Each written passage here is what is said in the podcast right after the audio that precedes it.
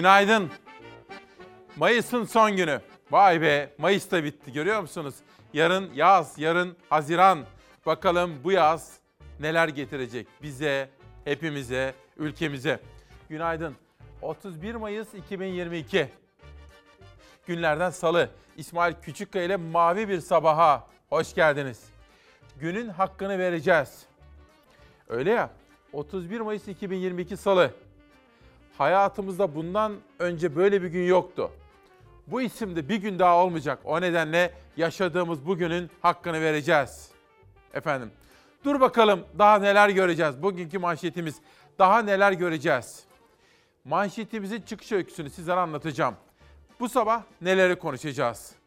Daha neler göreceğiz? Etiketi nereden yola çıktık? Marketlerde bazı ürünlere kilit takıyorlar ya, süte kilit taktılar. Daha neler göreceğiz diyeceğiz. Buradan yola çıkarak ülkemizin esnafının çiftçisinin, gencinin işsizinin, EYT'lisinin, atama bekleyen öğretmenin, atama bekleyen engelli öğretmenin haberlerini sizlere aktaracağım. Sağlıkçılardan da bahsedeceğim. Ve demokrasi diyeceğiz. Halkın haber alma hakkı diyeceğiz. Televizyonlara verilen, sayısı çok az kalmış bağımsız ve tarafsız kanallara verilen cezalardan bahsedeceğiz. Demokrasimize sahip çıkacağız. Günaydın. İsmail Küçükkaya Demokrasi Meydanı manşetlerle başlıyor. Daha neler göreceğiz? Bugün Mayıs'ın 31'i. Bir gün gazetesiyle başlıyorum. Özgürlük, kardeşlik ve eşitliğin ülkesi. Haziran direnişi, karanlığa, zorbalığa ve sömürüye karşı başka bir yaşam mümkün diyenlerin yarattığı büyük öykünün adıdır. 9 yıl önce bir avuç gencin Gezi Parkı'ndaki ağaçlara sarılarak başlattığı itiraz saatler içinde tüm ülkeye yayıldı. Her şeyi yapabilecek güç ve kudretli hisseden iktidara verilen büyük yanıt bugün de yol göstermeye devam ediyor. Aradan geçen yıllar Gezi'nin taleplerinin ne kadar doğru ve acil olduğunu gösterirken aynı zamanda ne kadar haklı bir mücadele olduğunu da ispatladı. Haziran isyanı iktidara karşı verilen önemli bir direniş uğrağı. Ezberleri bozan, meşruiyetleri yerle bir eden mücadele olarak tarihe geçti. Aynı zamanda bugün AKP'ye karşı duruşun en güçlü zemini olarak yaşamaya devam ediyor. Bugün Gezi, yasağa, yolsuzluğa, haksızlığa karşı militan bir itiraz, aynı zamanda mavi yerkürede herkese yer açacak kadar eşitlikçi bir dünyanın simgesidir diyor.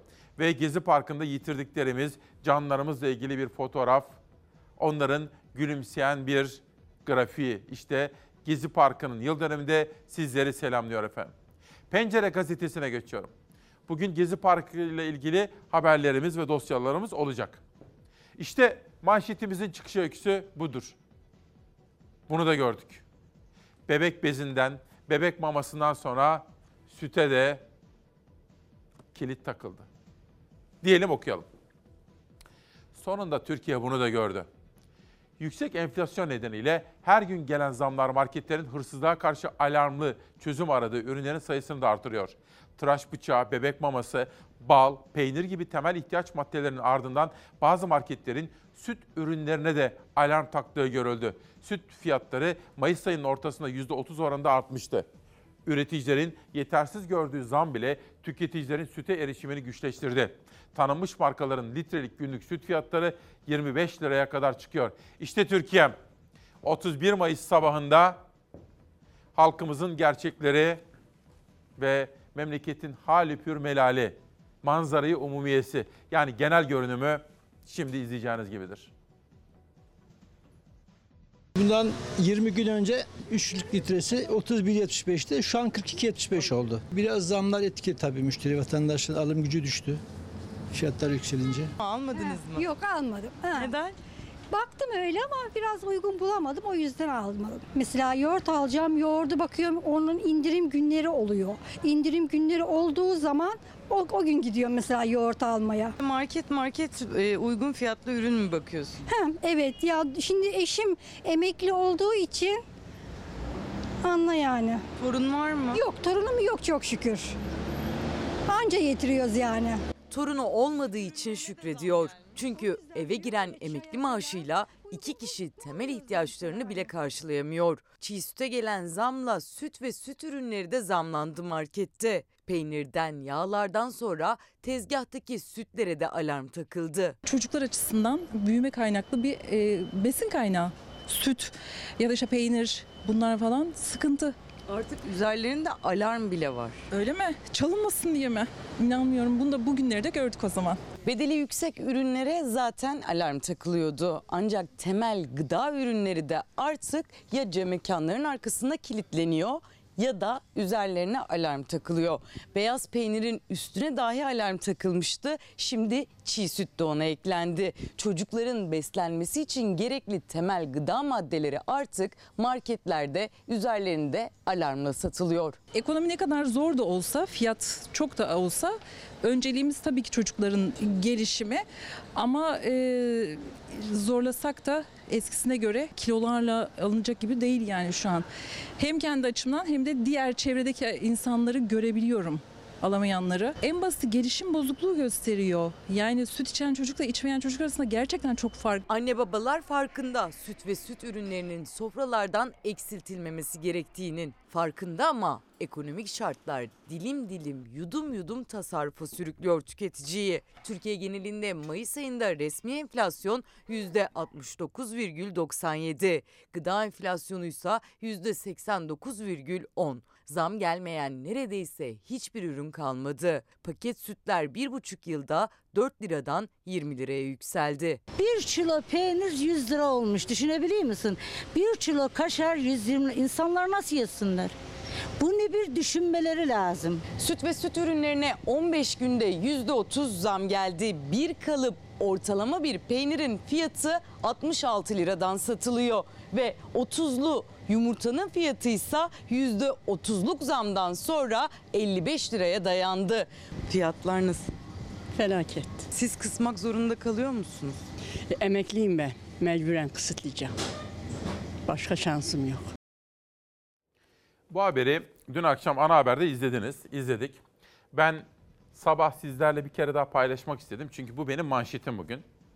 Çünkü orada Türkiye'nin gerçekliği yatıyor. Bir süte ve süt ürünlerine, aslında hayatın çeşitli unsurlarına yönelik çok önemli detaylar, bilgiler vardı. Ve süt ürünlerine artık marketlerde kilit takıldığı bir Türkiye tablosuyla karşı karşıyayız.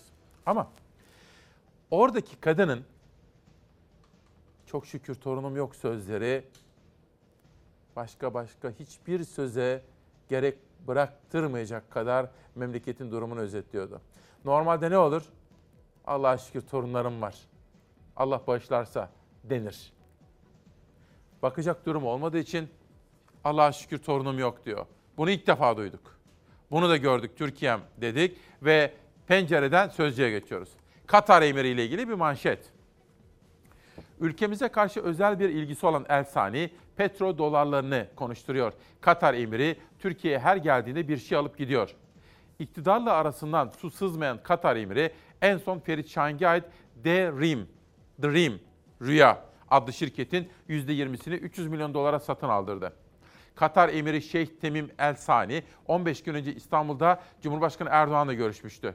Sonra da iş adamı Ferit Şahink'le birlikte Galata Port'u gezmişti. Bu ziyaretin sebebi ortaya çıktı. Meğer şeyh alışverişteymiş. Katar Yatırım Otoritesi Şahink'in yeme içme şirketi Dream'e ortak oldu. Katar daha önce Türkiye'den Finansbank, A-Bank, Dijitürk, Borsa İstanbul, Beymen, Network, BMC gibi şirketleri almış veya ortak olmuştu. İsmail Şahin'in bugün konuşulacağını düşündüğüm özel bir manşeti.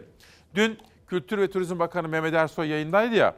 Sonrasında beni arayanlar oldu tabii çok sayıda.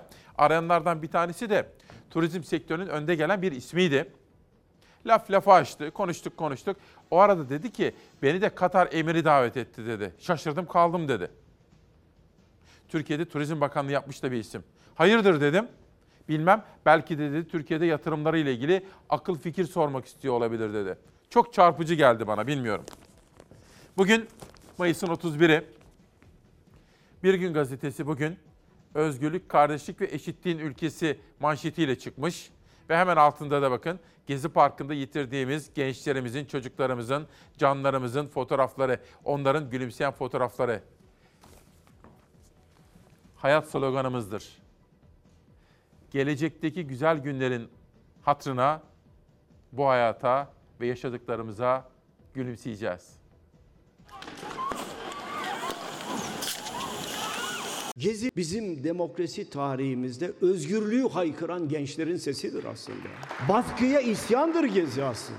1908'de istibdada karşı koyan ruh neyse Gezi'de otur. Kahrolsun istibdat, kahrolsun zulüm, yaşasın hürriyet. Nasıl bir özgürlükçülük ki otobüsleri yakıp yıkmaktan tutunuz da benim vatandaşlarımın tüm dükkanlarına varıncaya kadar onları yakıp yıktılar. Bunlar mı özgürlükçü? Türkiye tarihinin en büyük kitlesel eylemi Gezi Parkı eylemlerinin üzerinden 8 yıl geçti. Siyasette tartışması bitmedi. Gezi davasında mahkemenin verdiği kararlarda siyaseti söyletti. Gerçekten çok öfkeliyim. Bunların tek derdi ülkenin yakın tarihindeki en büyük ihanet girişimlerinden biri olan Gezi'yi savunmak.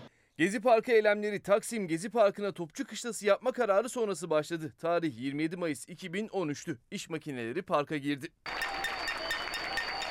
28 Mayıs 2013'te bir grup genç parkta nöbet tutmaya başlayarak çadırlar kurdu, parkta kitaplar okudu. Gezi Parkı'ndaki eylemin 3. gününde gece yarısı parka zabıtalar girdi. Eylemcilere biber gazıyla müdahale edildi. Kurulan çadırlar toplanıp yakıldı. O anlardan sonra eylemler büyüdü. Gezi Parkı eylemleri Türkiye genelinde 79 ile yayıldı. Sokaklarda göstericiler ve polis karşı karşıya geldi. Gezi Parkı eylemleri sırasında can kayıpları da yaşandı. Berkin Elvan, Ali İsmail Korkmaz, Ethem Sarısülük dahil 8 sivil ve 2 polis hayatını kaybetti. 8163 kişi yaralandı.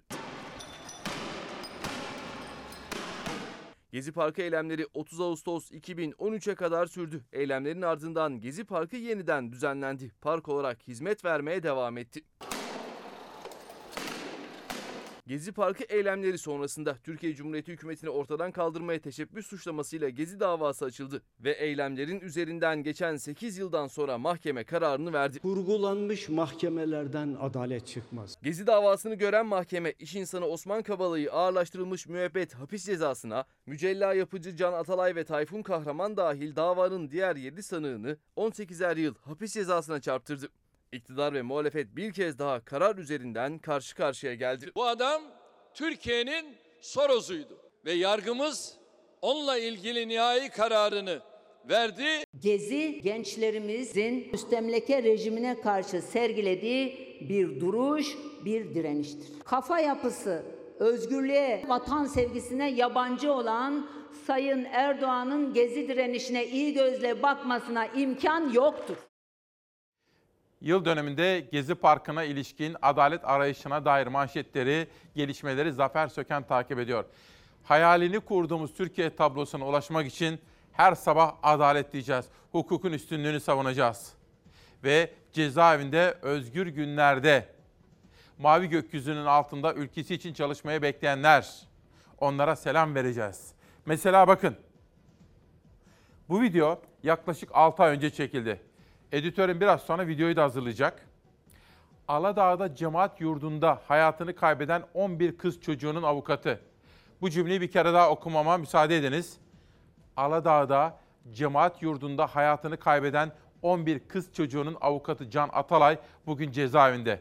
Kaçak yurt yangının failleri ise dışarıda. Avukatımız çocukların eğitim hakkını savunduğu için hedef oldu. Onun için de adalet arıyoruz. Ve 9 ay olmuş efendim. İşte söylüyoruz ya Osman Kavala bilmem kaç gündür bin küsür gün oldu bakın. Tek bir gün bile ne kadar kıymetli biz artık sayamıyoruz bile.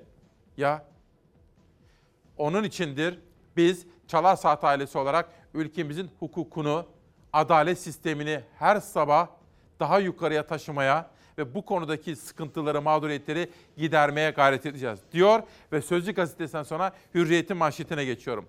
Hürriyet gazetesinde özellikle Avrupalıların, güya medeni toplumların, Türkiye gibi bir ülkenin yurttaşlarına uyguladıkları vize suistimalleri ayıptır. Bizzat yaşadığımız bazı olaylar da var. Onlardan da bahsedeceğim. Avrupalıların utancı olmalıdır bu. Medeniyet medeniyet dedikleri bir yaklaşım nerede kaldı? Nerede kaldı Avrupa Birliği'nin insan haklarına dayalı medeni tutumu? İşte okuyun. Sonra ben yaşadıklarımı da anlatacağım. Avrupa'ya vize hamlesi. Nuray Babacan imzalı bir manşet. Türkiye, vatandaşlar için eziyet haline alan Schengen vizesini ve uygulamalardaki çifte standardı Avrupa'nın gündemine taşıyor. Avrupa Birliği, Schengen vizesi talep eden Türk vatandaşlarından 20'ye yakın belge isteniyor. 60-90 euro arasında harç alınıyor. Vize işlemleri aracı firmalar üzerinden yapılırsa bu rakam 130 euroya çıkıyor. Geliri olmayan kişilere vize sponsoru denilen maddi güvence verecek kişi veya kurum bulmaları şartı koşuluyor. Bütün bu engelleri aşan vatandaşlara bazen sadece birkaç günde sınırlı olan vize veriliyor. Türkiye, seyahat özgürlüğünü kısıtlayan, çifte standart içeren, zaman zaman kötüye kullanılan Schengen uygulamalarını rapor haline getirdi. Rapor AKPM Hukuk İşleri ve İnsan Hakları Komisyonu'nun Haziran toplantısına sunulacak. Bu önemli bir manşet. Avrupa Birliği'nin bu konudaki çifte standardı, standardını mutlaka gündeme taşımamız gerekiyor. Avrupa Birliği'nin savuna geldiği, halen uyguladığını iddia ettiği insan hakları, çağdaş yaşam gibi evrensel değerlerden ne kadar uzaklaştığını, Avrupa Birliği'nin kimi ülkelerin utanç haline getiren bu uygulamalarını da gündemimize alacağız. Bunu söylüyorum. Cumhuriyete geçelim. Avrupa Birliği utansın. Özellikle bazı ülkeler, hangi ülkeler olduğunu da altını çizeceğiz merak etmeyin. Altı Muhalefet Partisi'nin lideri sandık erken gelirse yapılacakları konuştu. Kasım'da seçim olasılığı masada. Erken seçim tartışmaları sürerken 6 Muhalefet Partisi'nin 5. buluşmasında sandık Kasım ayında gelirse yapılacaklar konuşuldu. Edinilen bilgiye göre liderler toplantıda bir seçim havasına girdik. Çözüm önerilerimizi insanlara anlatırken ortak söylemlerden gitmeliyiz değerlendirmesi yaptı. Toplantıda sadık kalınacak 10 ilke belirlenirken CHP'li kurmaylar artık seçime gidiyoruz. Kasım'da seçim olması gibi bir beklenti de var. Az bir zaman kaldı. Bu noktada altılı masanın çok kararlı bir tutum içinde olacağı düşüncesindeyiz. Artık her olayda ortak bir tavır konulacak deniliyor. Şunu söyleyelim. Dün bir parti ifade etmiştik. Kılıçdaroğlu'nun söylediği gibi. Mesela yükü kaldırıyoruz. Altı partinin liderleri olarak mutabakata vardık. Böyle. Mesela bir sonraki. Mülakatı kaldırıyoruz. Yok kalktı. Mülakat kalktı. Mesela çok somut bir şekilde iktidara geldiğimiz zaman çiftçimize şu şekilde destek olacağız. İktidara geldiğimiz zaman altı partinin lideri olarak mutabakata vardık.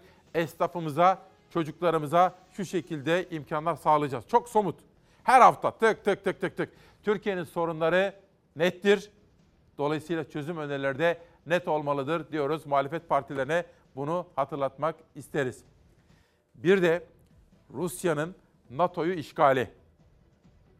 Bütün dünyanın yaşadıkları, Rusya'nın bu işgalden sonra dünyanın yaşadığı durumlar. Ve dün Cumhurbaşkanı Erdoğan Putin'le ve sonra Zelenski ile konuştu. İşte en son gelişmeler. Ankara Rusya ile Ukrayna arasında devam eden savaşta bir kez daha barış için devreye girdi. Cumhurbaşkanı Erdoğan hem Rus lider Putin'le hem Ukrayna Devlet Başkanı Zelenski ile görüştü. İki lidere de İstanbul'da Birleşmiş Milletler'in gözetiminde bir kontrol merkezi oluşturulmasını önerdi. Rusya'nın Ukrayna'yı işgal girişimiyle başlayan savaşta 3 aydan fazla bir süre geçti. Savaşın şiddeti azalsa da çatışmalar sürüyor, silah sesleri yükseliyor. Savaşın başladığı ilk andan itibaren Ankara tarafları uzlaştırmak için devrede. Hem Rusya hem Ukrayna ile görüşüp kalıcı ateşkesin sağlanması, barış yoluna girilmesi için diplomatik çaba gösteriyor. Barış umudunu artıran son hamle yine Türkiye'den geldi. Cumhurbaşkanı dün hem Rusya Devlet Başkanı Putin'le hem Ukrayna lideri Zelenski ile telefonda görüştü. Erdoğan iki lidere savaşı bitirecek adımlara ihtiyaç olduğunu söyledi.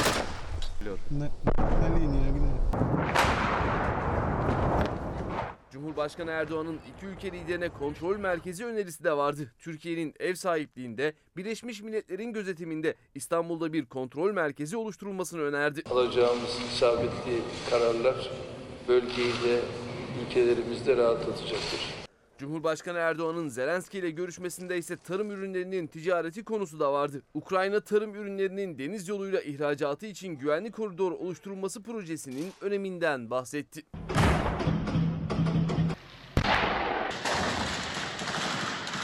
Savaş devam ederken Batı'nın Rusya'ya yönelik yaptırımlara bir yenisi eklendi. Avrupa Birliği üyesi ülkeler 2022 yılının sonuna kadar Rusya'dan petrol ithalatının %90 azaltılmasında anlaştı. Macaristan'ın ise petrol yaptırımından muaf tutulacağı belirtildi. Rusya'dansa karşı hamle gecikmedi. Daha önce rubleyle ödeme yapmayı reddeden ülkelere gaz sevkiyatını durduracağını açıklayan Moskova dediğini yaptı. Rubleyle ödeme yapmayı kabul etmeyen Hollanda'ya gaz ihracını durdurma kararı aldı. Şimdi danışmanım bana hemen yollamış. Bir günün bile hatrı büyük, bir gün bile kaybedebilir mi insanlar diyor. Osman Kavala'nın tutuklu olduğu gün sayısı 1682. 1, 2, 3, 4, 5, 6, 7, 8, 9, 10, 50, 100, 365 gün, bir yıl.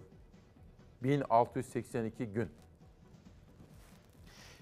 Bugün Çalarsat gazetesinde hemen şimdi arkanıza gelecek.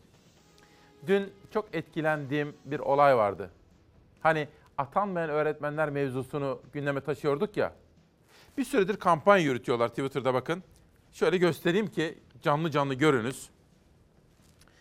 İrem Bakşan, bizler atama bekleyen engelli öğretmenleriz. 2020 senesinde yalnızca iki atama yapıldığı için ciddi bir yığılma söz konusu. Başka işlerde çalışma imkanımız da olmadığı için kendi mesleklerimize kavuşmak istiyoruz. Şimdi dün çok etkilenmiştim, çok üzülmüştüm. Yalnızca tanımlamayı hatırlatayım. Düşünün ama. Atama bekleyen engelli öğretmenler. Ne hissettiniz? Bakın. Atanmayan öğretmenler mevzusu var. O ayrı. Engelliler, atama bekleyen engelliler mevzusu var. O da daha derin bir acı ama atama bekleyen engelli öğretmenler.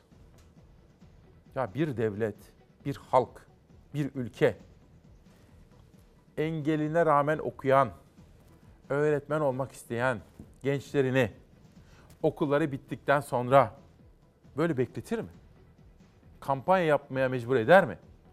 Atama bekleyen engelli öğretmenler. Ben muhalefetin yerine olsam bundan başka bir konuyla ilgilenmem şu anda. Ekonomi, işsizlik ve bu. Bu sorunu çözsün hükümetimiz. Devletimiz bu meseleyi çözsün.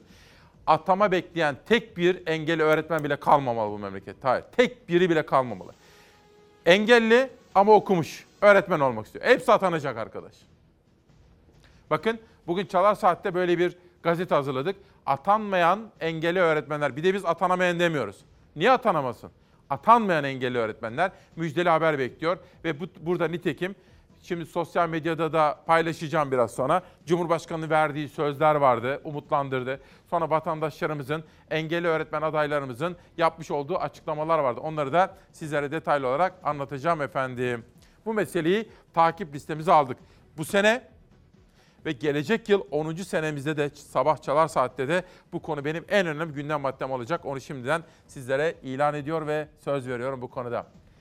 Beyza Gözeyik maskelerin de çıktığı yeni dönemde Covid ile ilgili Türkiye'nin güncel durumunu sizler için hazırladı. Aslında toplu taşımalarda takmaları lazım. Takmayanlar artık isteğe bağlı. İsteyen takabilir, isteyen takmayabilir yani. Bunu zorla kimse taktıramaz. Şu anda cebimde gerekirse takarım yani. Türkiye genelinde günlük vakalar bir süredir binin altında. Toplu taşımada maske kuralı kaldırıldı. Ancak gelen görüntüler çoğu vatandaşın tedbiri elden bırakmadığını gösteriyor. Hastanelerde Covid-19 servisleri tek tek kapanıyor. Türkiye'nin ilk karantina ve pandemi hastanesi olan Ankara Eğitim ve Araştırma Hastanesi'ndeki Covid-19 servis ve yoğun bakım alanları artık ihtiyaç kalmadığı için kapatıldı. Hastanede 2 yıl aşkın sürede 11 bin koronavirüs hastası tedavi edilmişti.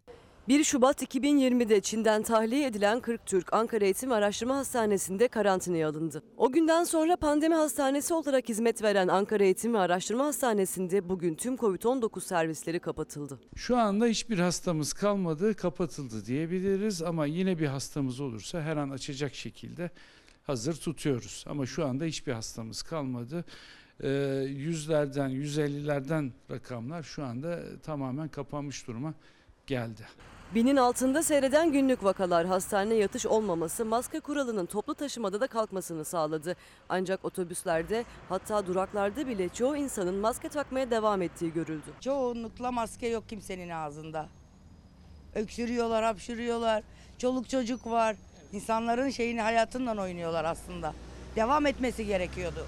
Koronavirüste rahat günlere bu yaz kavuşmuşken dünya maymun çiçeği virüsüne karşı alarmda görüldüğü ülke sayısı da vaka sayısı da artıyor. Son olarak Berlin'de iki kişide tespit edilen virüse karşı Almanya 240 bin doz aşı siparişinde bulundu. Amerika Birleşik Devletleri'nde 70'lerde üretilen aşı yetişkinleri çiçek virüsüne karşı korumasıyla biliniyor. Ancak maymun çiçeği virüsüne karşı etkinliği henüz netlik kazanmadı. Şu an için semptomlar hafif seyrediyor. Bulaşma ise koronavirüs gibi değil.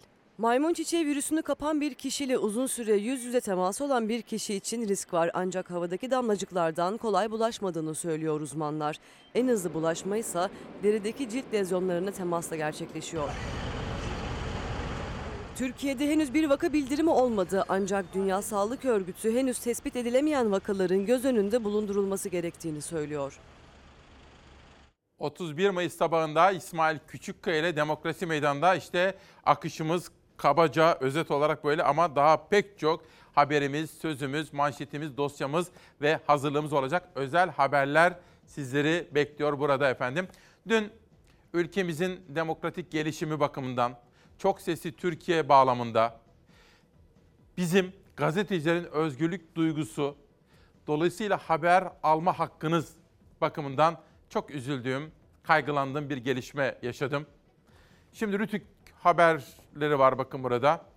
Cumhuriyet'ten okuyorum. İktidar susturma peşinde. Rütük'ten televizyonlara kaçacaklar cezası. CHP Genel Başkanı Kılıçdaroğlu'nun Türkiye ve Ensar Vakfı üzerinden ABD'ye para aktarıp Erdoğan ailesinin ülkeden kaçacağını iddia ettiği açıklamalarını yayımlayan televizyon kanallarına en üst sınırdan idari para cezası verildi. Kılıçdaroğlu, Rütük bu devrin ekonomik terör aparatlarından biridir tepkisini gösterdi. Halk TV, Tele1, KRT ve Flash TV'ye o açıklamaları için ayrıca Fox TV'ye de yine mutat olduğu üzere en üst perdeden idari para cezası verildi. Bu Türkiye için yakışık alır bir durum değildir. Bu demokratik hayatımız, çok sesli Türkiye hedefimiz bakımından hiç de doğru, uygun ve kabul edilebilir değildir. Ülkenin ana muhalefet partisi liderinin sözleri nedeniyle televizyon kanallarına ceza verilmesi demokratik ülkelerde görülen bir uygulama olamaz. Dolayısıyla ceza alan kanallara geçmiş olsun diyorum. Kendim, programımız ve kanalımız adına da dayanışma duygularını iletiyorum. Yine her zamanki gibi Fox TV'ye tabii bizim büyüklüğümüz bakımından da baktığımız zaman çok ağır bir idari para cezası da verildi.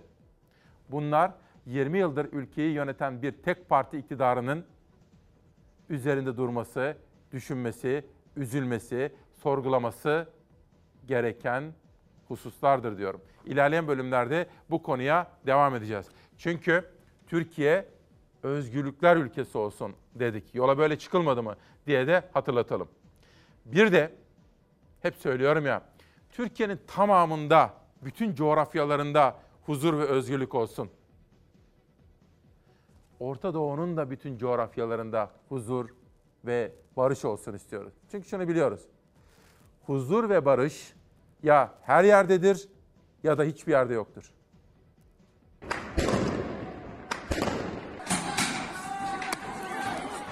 İsrail polisi Mescid-i Aksa'yı bastı, fanatik Yahudi yerleşimcilerle bir olup Filistinlilere saldırdı. Kadınların yüzlerine biber gazı sıktı, saldırılara tepki gösterenleri yaka paça gözaltına aldı. Ben seni, ben seni, ben seni! Fanatik Yahudi yerleşimciler 1967'de İsrail'in Doğu Kudüs işgaliyle sonuçlanan 6 gün savaşının yıl dönümü bahanesiyle bayrak yürüyüşü düzenledi. Doğu Kudüs'teki yürüyüş öncesi İsrail polisi Mescid-i Aksa'yı bastı. Sabah namazı sonrası Aksa avlusuna giren polisler camidekilere kauçuk mermiyle saldırdı.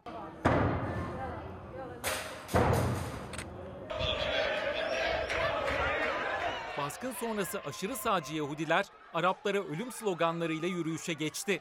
Gerilim daha da yükseldi.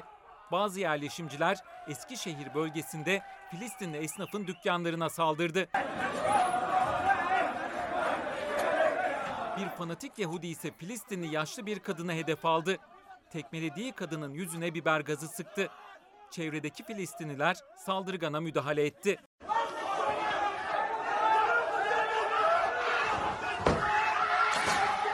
Filistin Kızılayı olaylarda 40 kişinin yaralandığını açıkladı.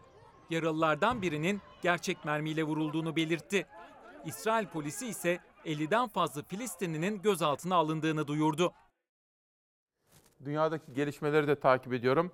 Levent Bey de Samsun'dan mesaj atmış ve bir de soru soruyor. Niye sizin büyüklüğünüz ne demek orada diye soruyor. Şöyle, tabii verilen bu cezalara üzüldüm. Yani cezanın büyüğü küçüğü olmaz. Ceza kelimesi bile kötü de şunu anlatmaya çalıştım.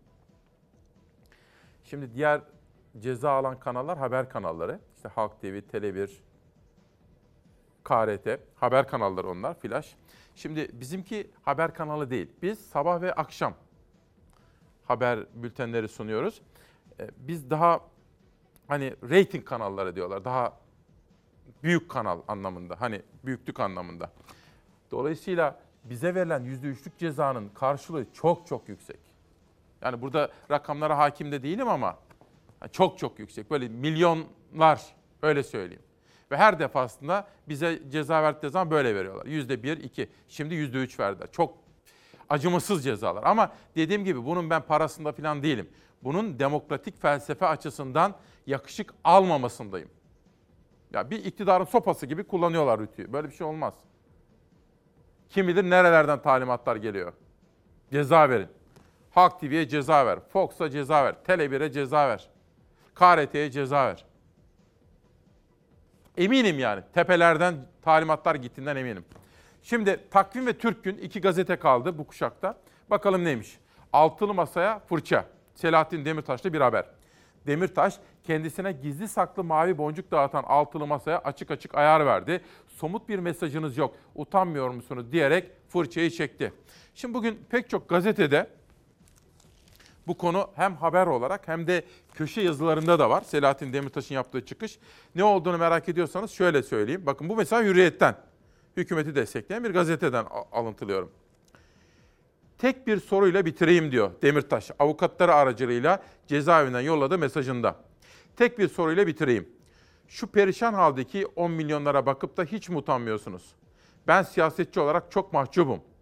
Hapiste bile utanıyorum. Meğer siz kararsız seçmenden daha kararsızmışsınız. Lütfen artık kendinize gelin. Durumun vahametine ve ciddiyetine uygun bir duruşla ortak ve somut bir mesajda buluşup memleketi uçurumun dibinden çıkarın. Sorumluluk da vebal de hepinizdedir. Biliyorum yapabilirsiniz.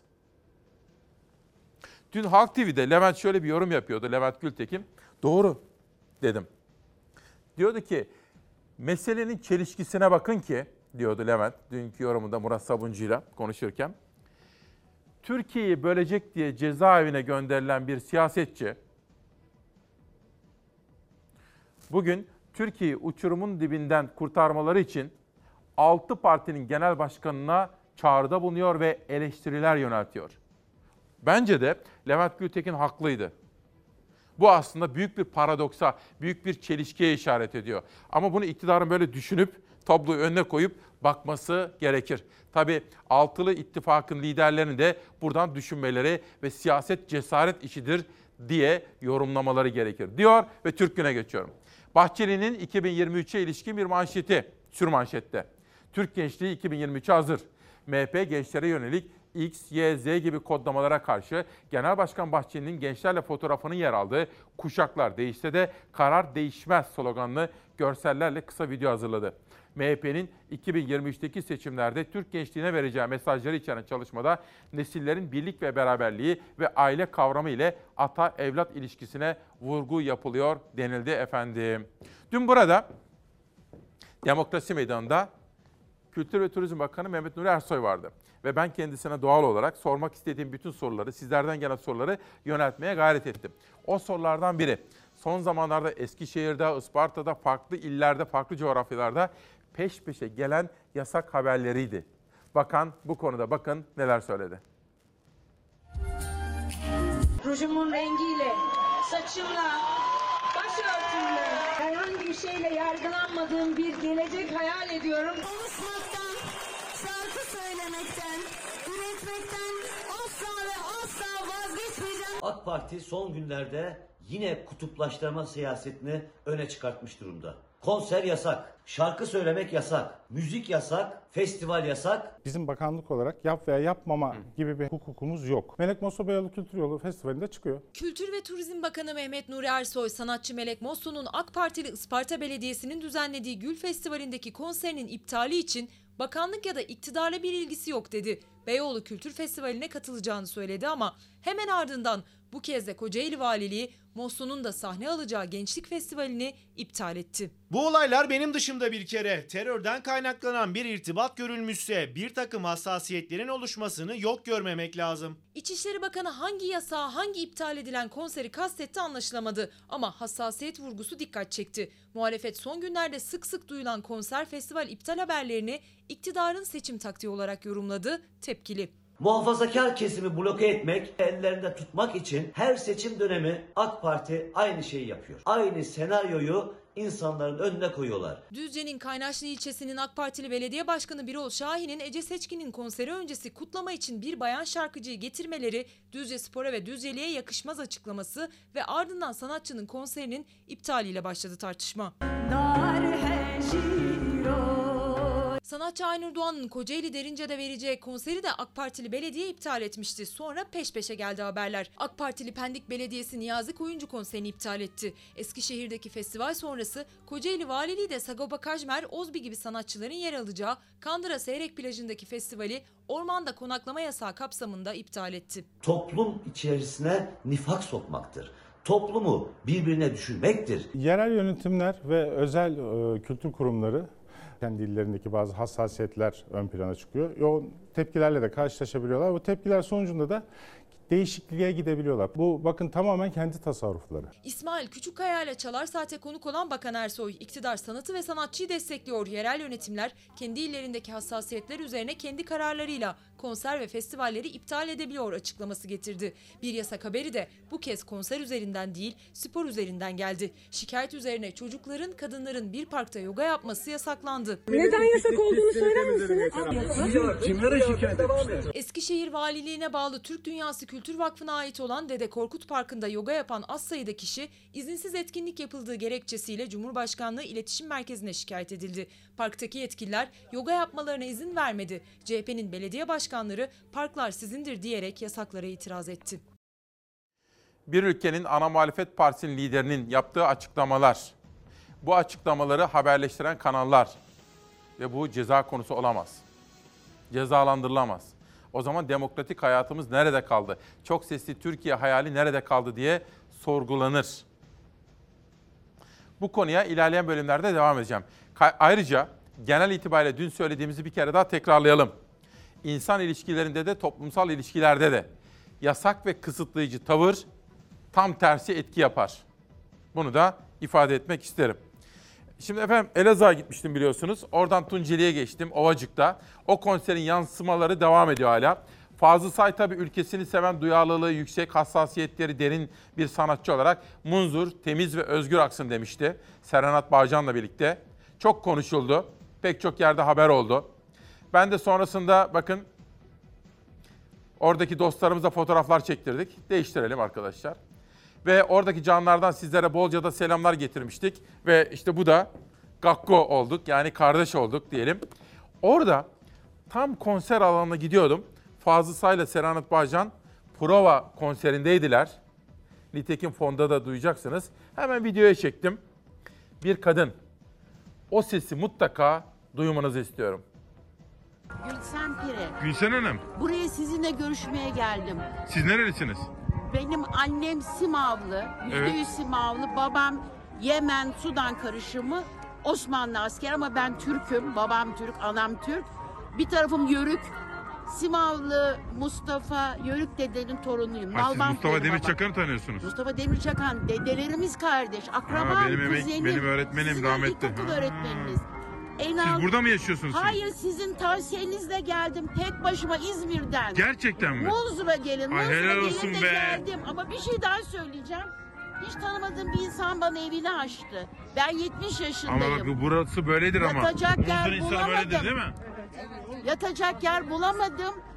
Gülcan bana evini aç tanımıyorum. Kim o Gülcan bakayım? Gülcan. Gülcan. Gülcan. Urla Hükümet Konağı'ndan Atatürk'ün resmini kaldırdılar, fotoğrafını. Ben Atatürk'ümün fotoğraflarını görmek istiyorum her yerde. Kim kaldırdı? Kaymakamlık restorasyon yaparken kaldırdı. Üçüncü kaymakam geldi halen konmadı. Kaldıran kaymakam şu anda Üsküdar'da görevli. Üsküdar kaymakamı. Arkadan Önder Bey geldi. O kadar çok gittim ki şu küçücük bir siyah beyaz koydu girişe. Ama ben büyük renkli fotoğrafı hükümet konağındaki ait olduğu yerde görmek istiyorum. Küçükken duyduğum, sizlere eskiden çok tekrar ettiğim ama şimdi tekrardan kaçınmak için söylemediğim o muazzam cümle.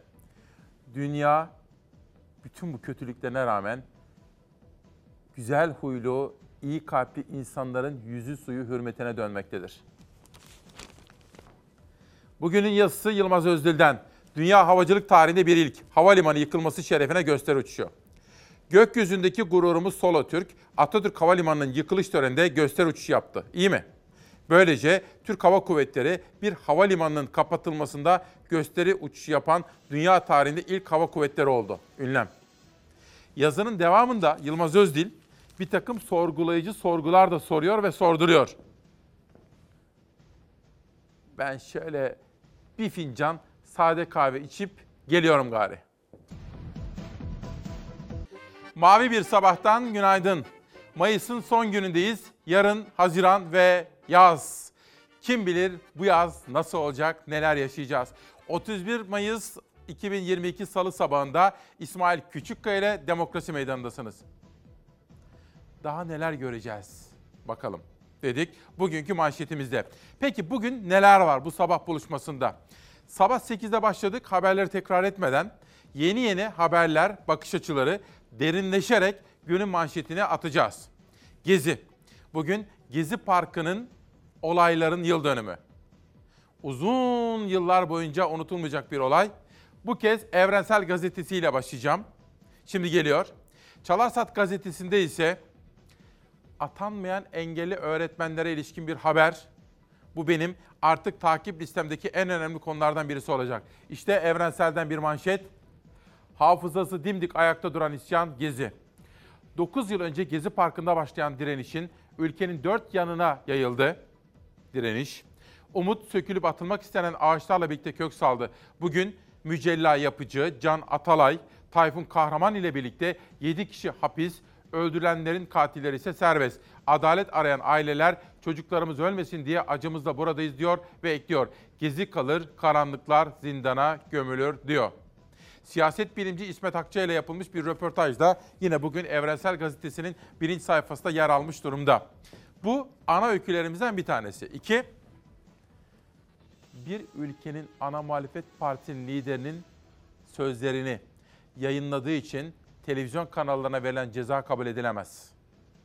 Bu, Türkiye Cumhuriyeti'nin demokratik kazanımları ve geldiği nokta itibariyle asla kabul edilebilir bir şey değildir. Dolayısıyla Halk TV, KRT, Tele1 ve Flash TV'ye geçmiş olsun dileklerimde ve dayanışma duygularımda bulunmak isterim. Ayrıca her hemen hemen her toplantı olduğu gibi yine Fox TV'yi de pas geçmediler. %3'lük çok ağır bir ceza da yine Fox TV'ye verildi efendim. Bu 20 yıldır tek parti iktidarının 20 yıldır ülkeyi yöneten bir tek partinin, tek parti iktidarının durması, düşünmesi, sorgulaması gereken çok önemli bir meseledir efendim. Bu konuyu da konuşacağız. Bunun dışında gayet tabii ki her sabah olduğu gibi ülkenin temel gündem meselesi olan ekonomi, işsizlik, tarım ve üretici, esnafın durumu, EYT'liler, çıraklık mağdurları, staj başlangıcı sayılsın diyenler hepsine detaylı olarak bakacağız. Ama önce yönetmenim Tomakin'den rica ediyorum. Mayıs'ın en son günündeki hava durumuyla manşet yolculuğumuzu başlatıyorum. Sıcaklıklar normallerin üzerinde seyrediyor. Güneydoğu Anadolu ve Güney Ege'de termometre değerleri riskli seviyelerde. Bugün yer yer hava yağışlı. Kısa süreli geçişler şeklinde etkili olacak yağışların dolu şeklinde düşme riski var. Bugün İç Anadolu bölgesinde Doğu illerle Orta ve Doğu Karadeniz'in iç kesimlerinde hava yağışlı olacak. Yağışlar İç Anadolu bölgesinin doğu kesimlerinde dolu şeklinde düşebilir. Yurt genelinde gün güneşli başlarken saatler ilerledikçe bulutlanma artacak iç kesimlerde zamanla yağışlar da kuvvetlenebilir. Öğleden sonra başkent Ankara'da da yağış geçişleri görülmesi bekleniyor ve yine öğleden sonra Ege'nin iç kesimlerinde de kısa süreli yağış geçişleri görülebilir bugün. Yurdun kalan kesimlerinde gökyüzü açık, hava sıcaklıkları ise mevsim normallerinin üzerinde seyretmeye devam ediyor. Özellikle Güney Ege'de ve Güneydoğu Anadolu bölgelerinde gün ortasında güneş altında zaman geçirmek riskli. Tedbirsizlik sağlık sorunlarına neden olabilir. Çarşamba günü yağışlı hava Ege, İç Anadolu, Doğu Anadolu ve Doğu Karadeniz bölgeleriyle göller yöresi civarında etkili olacak. Ege'nin kıyı şeridinde yağış ihtimali daha zayıf, yağışlar gelip geçici.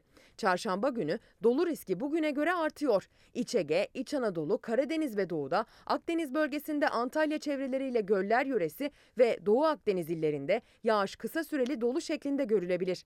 İç Ege'de dolu riski diğer kesimlere göre nispeten daha yüksek. Çarşamba günü beklenen yağışlar da günün ikinci yarısında geleceğe benziyor. Sabah saatleri daha güneşli, öğleden sonra kapalı ve yağışlı Anadolu'da. Hafta boyunca Orta Anadolu'da yağış geçişleri süreceğe benziyor. Sıcaklıklardaysa önemli değişimler yok. Güney Ege ve Güneydoğu Anadolu'da beraberinde Doğu Akdeniz illerinde yüksek sıcaklıklar sağlığı tehdit edecek seviyelerde seyretmeye devam edecek.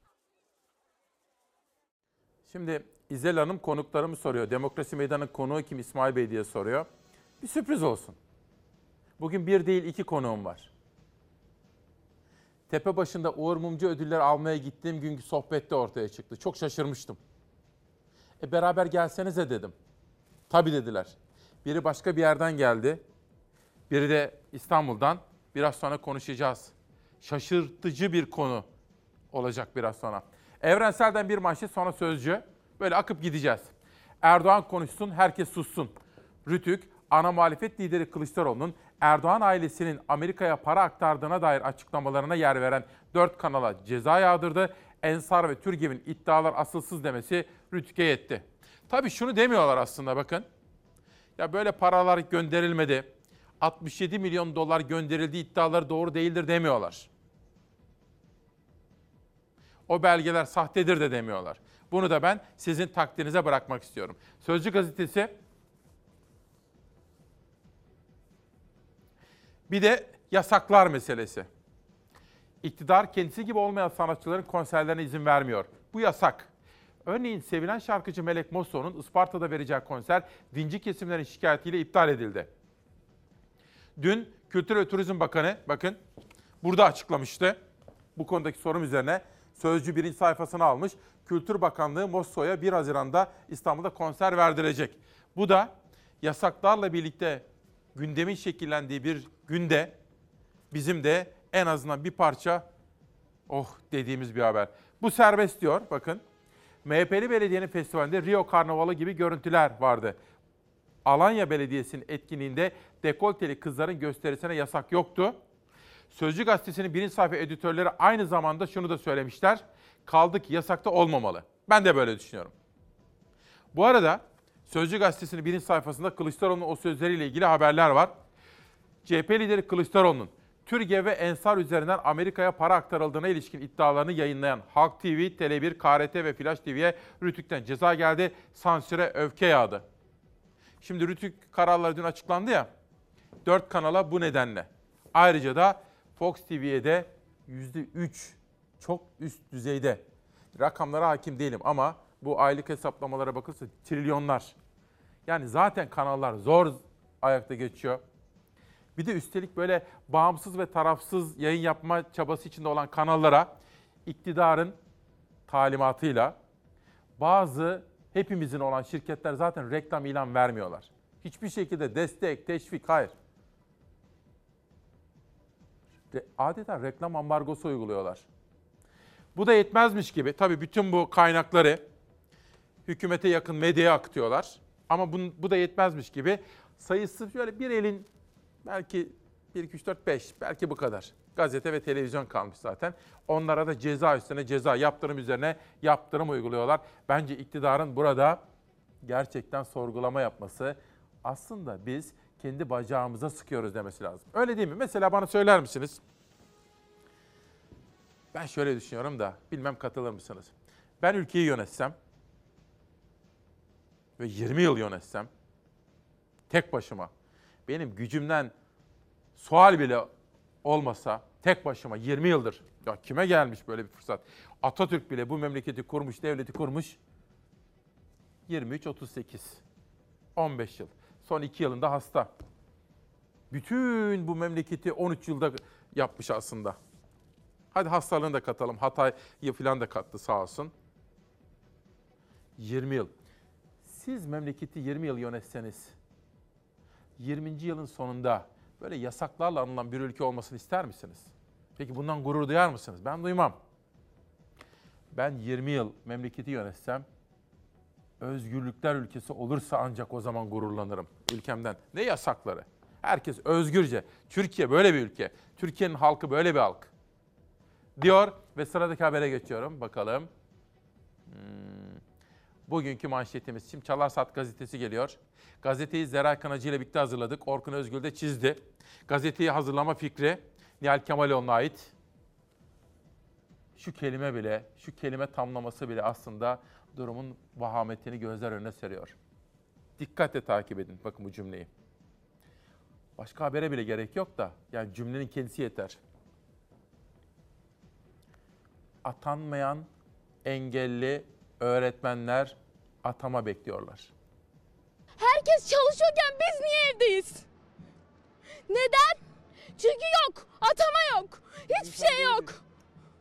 Biz insan değiliz. insan yerine bile konmuyoruz. Gözyaşlarına hakim olmakta zorlanarak haykırdı isyanını. Çalışmak, tek başına hayata tutunmak, ailesinin desteğine muhtaç olmamaktı istediği.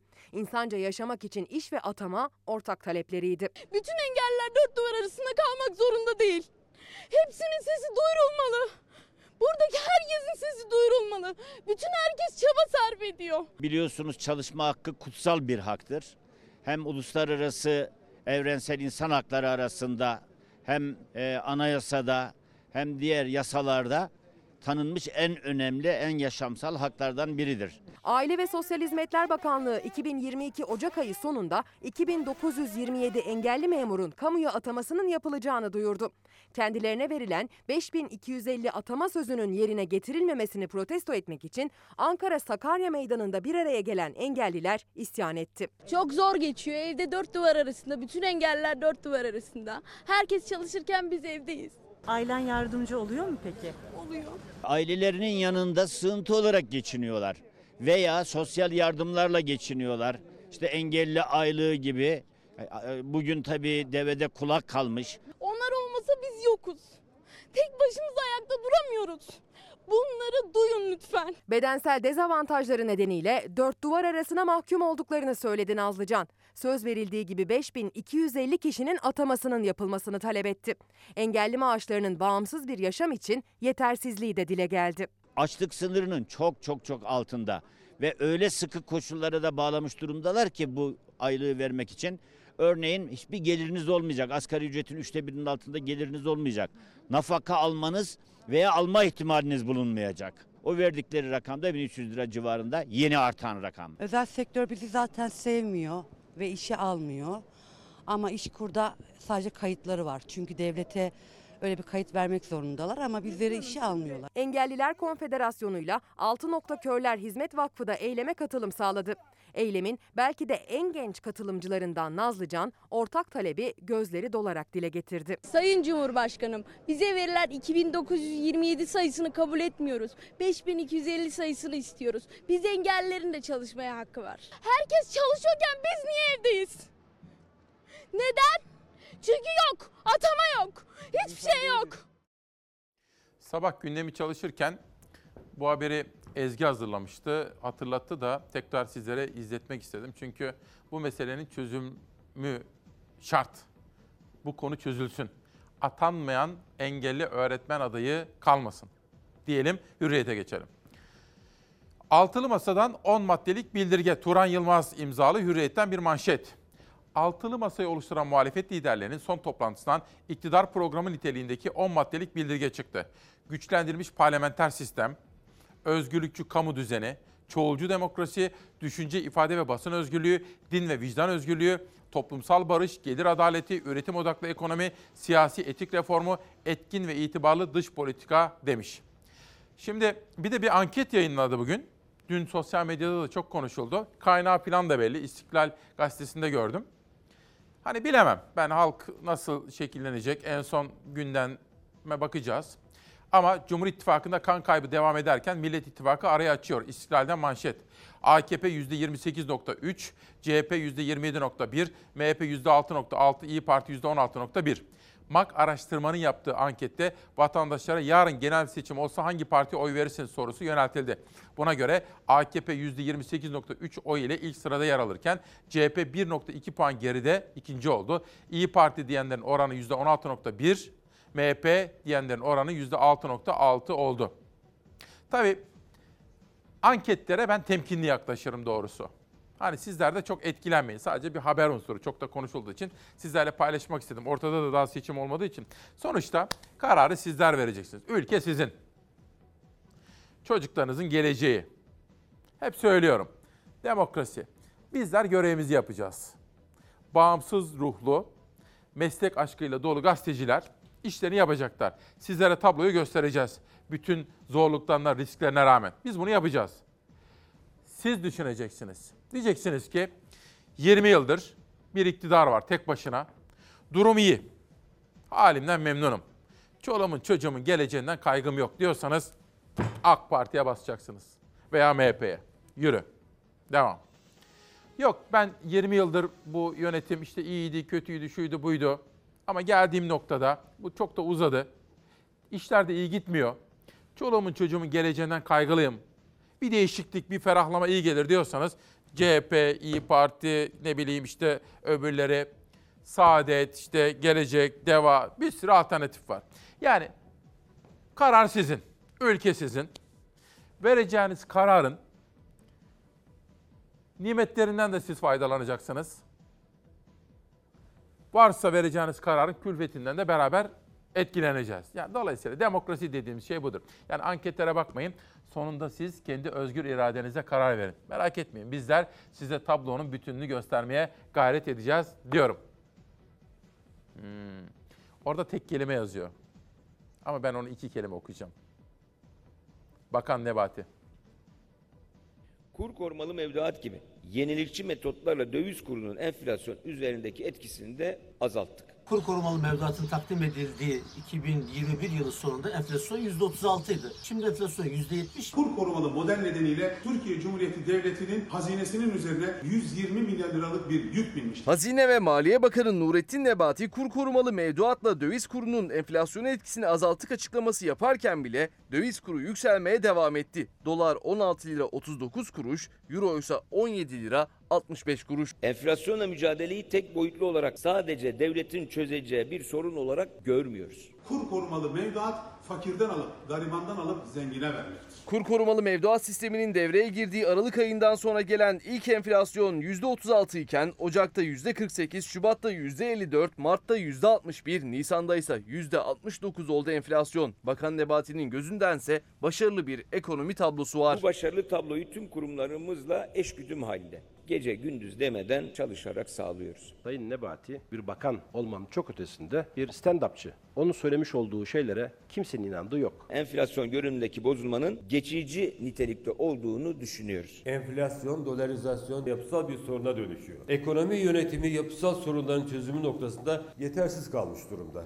Muhalefet gibi Ankara Sanayi Odası Başkanı Nurettin Özdebir de yeni ekonomi modelini eleştirenlerden. TÜSİAD'dan da enflasyon üzerinden ekonomi eleştirisi geldi. TÜSİAD Başkanı Orhan Turan gerekli adımlar doğru zamanda atılmıyor dedi. Aslında enflasyon sorunu bizim sadece 9 aydır yaşadığımız bir sorun değil. Özellikle son 4-5 yıldır enflasyon dinamiklerinin yapısının belirgin düzeyde bozulduğunu görmekteyiz. Gerekli adımları doğru zamanlamayla atamıyoruz. Böyle olunca da para politikası etkinliğini kaybediyor ve gün sonunda enflasyonda yaşadığımız tablo ortaya çıkıyor. Cari açık sorununu kalıcı olarak çözmeyi hedefliyoruz. Cari açık geçtiğimiz senenin ilk 3 ayına göre %140 düzeyinde artmıştır. Gereken tüm tedbirleri tek tek alıyoruz. Siz enflasyona karşı milleti koruyacak hiçbir tedbir almadınız. Amerika Birleşik Devletleri yönetimi enflasyonla mücadele kapsamında 6 ay boyunca günde 1 milyon varil petrolün stratejik rezervlerden arz edilmesine karar verdi. Meksika hükümeti önümüzdeki 6 ay boyunca belirli ihtiyaç maddelerinin fiyatlarının sabitlenmesini de kararlaştırdı. Bakan Nebati %8 ila 16 arasında değişen yıllık enflasyona sahip gelişmiş ülkelerin aldığı bir dizi önlemi böyle sıralarken %70'e dayanan enflasyonla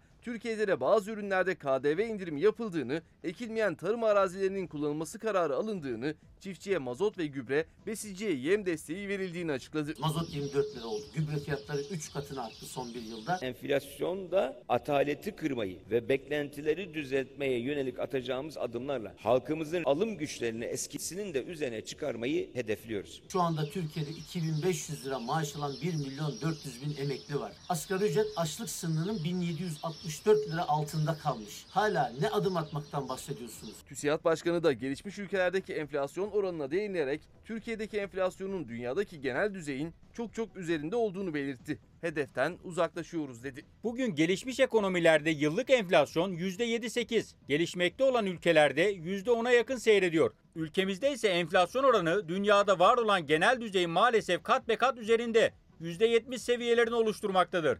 Enflasyonda her geçen gün hedef dediğimiz noktadan uzaklaşıyoruz. İş dünyası da yavaş yavaş sesini yükseltiyor efendim. Gelişmelerden kaygılarını ifade ediyorlar. Bir eleştiri var. Kinyas, Yağız. İsmail Bey, HDP'yi yok sayamazsınız. İstiklal Gazetesi'nde kınıyoruz. Demokrasi bu mu diye soruyor. Valla ben HDP'yi yok saymam. Hiç kimseyi yok saymam. Halkımızın oyunu alan hiçbir siyasi partiyi görmezden gelmem. Haber değeri taşıdığı sürece haber veririm. Ama orada ne vardı? İstiklal'de HDP yok muydu? Ha bak. Ha İrfan söylüyor. Diyor ki haberin mantığı Cumhur İttifakı'yla Millet İttifakı'nı karşılaştırdığı için diyor. Manşette yok ama detayda HDP'nin aldığı oy oranları yani ankete göre var. Yani ama anketler o kadar şey değil. Ama HDP sonuçta milyonlarca insan oyunu alan ve halen yürürlükteki bir parti. Kapatılmadığına göre değil mi? Dolayısıyla yok sayamayız. Demokrasi böyle bir şey. Beğenmeseniz de, hoşlanmasanız da yok saymayacaksınız. Görmezden gelemezsiniz. Haber Trak, Tekirdağ. Tabii yerel gazeteleri de çok iyi bildiğiniz gibi Savaş Yıldız'la birlikte seçiyoruz her sabah. Ve bütün bölgelerden haberleri aktarmaya çalışıyoruz hafta boyu. Çay ve şekere gelen zamlarla birlikte kahvehane ve çay bahçesi esnafı fiyat güncellemesi talep etti diyor. Tekirdağ'dan Elazığ'a geçelim. Hazine arazileri çözüm olacak mı? Konutlar küçüldü, satış ve kira fiyatları büyüdü. Yüksek enflasyonu düşürmeye henüz çare bulamayan, mevcut iktidarın çözüm olarak geçim sıkıntısı had safhada olan vatandaşa ev yapması için hazine arazilerini vatandaşa satışı gündemde diyor. İzmir'e geçelim. Doğudan Ege'ye geçiyoruz. Haber 23'e uğramıştım önceki gün. Oradaki arkadaşlarıma da sevgi ve selamlarımı söyleyelim. Alper Alhat biliyorsunuz Aksar Ticaret Borsa Başkanı. Oliv Tehdit'te ezberleri bozmuş. Ne yapmış bakalım?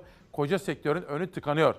Akhisar Ticaret Borsası Başkanı Alper Alhat, zeytin ve zeytinyağı sektörünün önünü günlük hesaplar ve kişisel çıkarlar için tıkayanların vebal altında olduğunu söyledi. Türkiye'yi Tunus'un başarısıyla karşılaştıran Alhat, biz yerimizde sayıyoruz, silkinip rehavetten kurtulalım yoksa ileride çok pişman oluruz dedi efendim. Bugün Mayıs'ın 31'i. Bugün işte biraz evvel Bir Günde ve Evrensel Gazetesi'nde de okuduğum gibi Gezi Parkı olaylarında yıl dönümü. Aynı zamanda şu anda Gezi Parkı tutuklularıyla ilgili nöbette devam ediyor. Karanlık gider, gezi kalır. 27 Nisan'dan beri tutulan adalet nöbetini sinemacı olarak bugün için devraldı. Gezi davasında mahkemenin verdiği mahkumiyet kararlarının protesto için adalet nöbeti başladı TMOP önünde. Dün de o nöbeti sinemacılar tuttu. Gezi eylemleri herkesindi, hepimizindi. Sinemacılar olarak o günlerde de Gezi Parkı'ndaydık. Gezi davasında Osman Kavala'ya ağırlaştırılmış müebbet hapis 7 sanığa ise 8'er yıl hapis cezası verildi. Osman Kavala 4,5 yıldır 18'er yıl hapis cezası alan isimler Can Atalay, Tayfun Kahraman, Mücella Yapıcı ve Hakan Altınay'la birlikte 4 isim daha 36 gündür cezaevinde.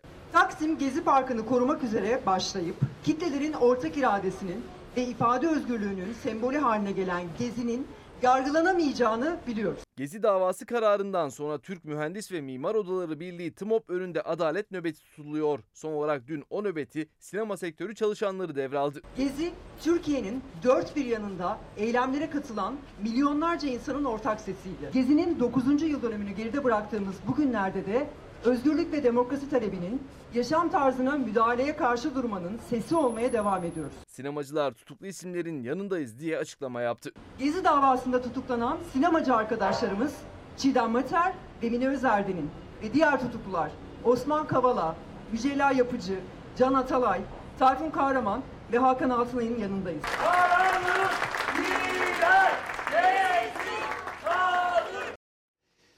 9 yıldır her sabah söylediğimiz gibi adeta bir slogan gibi. Demokrasi, özgürlükler, insan hakları ve hukukun üstünlüğü. Ulaşmak istediğimiz Türkiye tablosu bu. Biz Çalarsat ailesinin. Dünya Gazetesi'nden bir haber. Bakan Nebati enflasyon görünümündeki bozulma geçici diyor. Dileyelim öyle olsun ama bir an önce geçsin. İmamoğlu İstanbul Atatürk Havalimanı arkadaşların 2023'te çıkacağı uzayda değil. İstanbul'da değil mi? Beni davet etmediler, davet etmekten korktular. Beni de Bakırköy Belediye Başkanı Kerimoğlu'nda davet etmediler. Bölge, bölgenin belediye başkanı diyor İmamoğlu. Bakan Soylu son günlerde işte sanatçılara engel konuluyor deniliyor. Bu olanlar, bu olan olaylar benim dışımda bir kere diyor. Acaba kimin talimatıyla oluyor peki? Rütük CHP lideri Kılıçdaroğlu'nun Türkiye ve Ensar üzerinden Amerika'ya para aktarılması ile ilgili açıklamasını eş zamanlı yayınlayan KRT TV, Tele1, Halk TV ve Flash TV'ye reklam gelirlerinin %3'ü oranında para cezası kesti. Aynı toplantıda Rütük üyeleri Fox TV'ye de yine %3 oranında çok yüksek oranlı bir idari para cezasına hükmettiler efendim. Kabul edilebilir bir şey değil tabii ki demokratik ülkelerde. CHP sözcüsü Faik Öztürk, Rütük'ün 4 kanala verdiği cezalara tepki gösterdi. Ana muhalefet liderinin iddialarını yayımlamak ne zaman suç oldu? Bu karar yaptıklarından değil, yaptıklarının ortaya çıkmasından rahatsız olduklarını gösterir diyor. İlhan Taşçı, Rütük yayıncılara Kılıçdaroğlu'nun elinde belge de olsa, söyledikleri doğru da olsa yayınlarsanız ceza keserim, sansürlerim gözdağını veriyor. Bu bakışla partilerin canlı verilen grup toplantıları sansürlenir, muhalefetin sesi duyulmasın diye Meclis TV'nin fişi de çekilebilir diyor Rütük üyesi İlhan Taşçı dün basın toplantısında. Buna biraz sonra detaylı olarak değineceğim. Dün burada Sayın Bakan vardı. Sayın Bakan'a da son zamanlarda artan yasaklarla ilgili bir soru yönelttik. Bakalım nasıl yanıtlamıştı. Yani biz biliyorsunuz 42 milyon turist 35 milyar dolar gelir hedefiyle başlamıştık. 35 milyar dolar önemli bir sayı. Çünkü bizim 2019'da pandemi öncesi e, turizmde rekor kıldığımız yıldı. O yılda 52 milyon turist 34,5 milyar dolar gelir hedefi koymuştuk ve gerçekleşmişti. Bu yılda biz 52 milyon yerine 42 milyon turist ama 35 milyar dolar 2019'dan daha yüksek bir geliri hedefleyerek seneye başladık.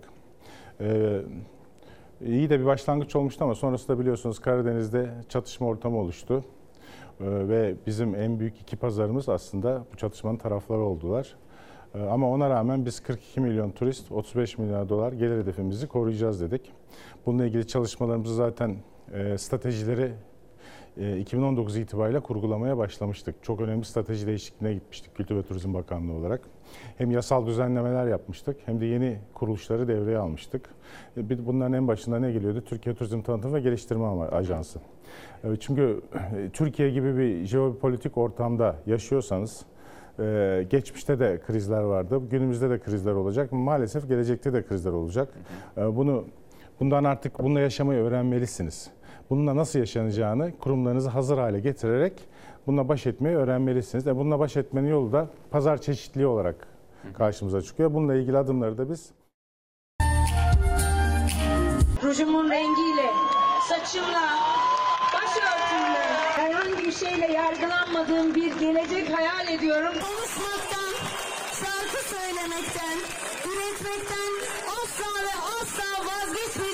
Bizim bakanlık olarak yap veya yapmama gibi bir hukukumuz yok. Melek Mosso Beyoğlu Kültür Yolu Festivali'nde çıkıyor. Yasaklanan bir sanatçımızdan bahsediliyor. O yasaklanan sanatçımız Kültür Turizm Bakanımız da açıkladı. Aslında işte Beyoğlu Kültür Festivali kapsamında sahne alacak. Kültür ve Turizm Bakanı Mehmet Nuri Ersoy'dan sonra AK Parti sözcüsü Ömer Çelik de altını çizdi.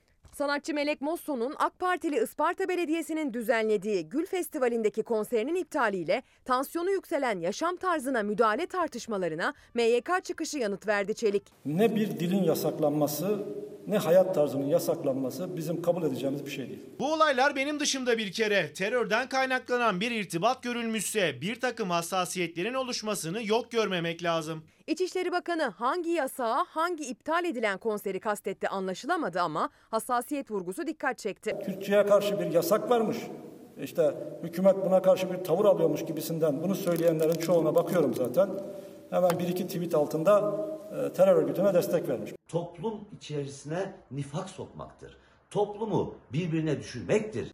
Muhalefet son günlerde sık sık duyulan konser, festival iptal haberlerini iktidarın seçim taktiği olarak yorumladı, nifak sokmaktır dedi. Eskişehir'den gelen parkta yoga yapmaya izin verilmemesi tartışmasına ise kadınlar toplu halde yoga yaparak yanıt verdi. Avuçlar birbirine doğru dönük. Bak avuçların içine doğru.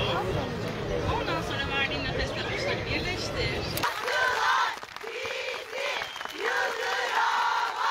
Çimlere basmak da yasak değil.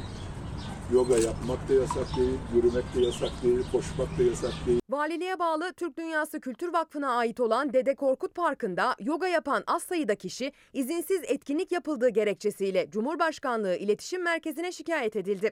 Türk Dünyası Vakfı Mütevelli Heyeti Başkanı Nabi Avcı, CİMER'e şikayeti doğruladı. Cevaben gerekli tedbirleri alıyoruz, sorun yok dediklerini söyledi.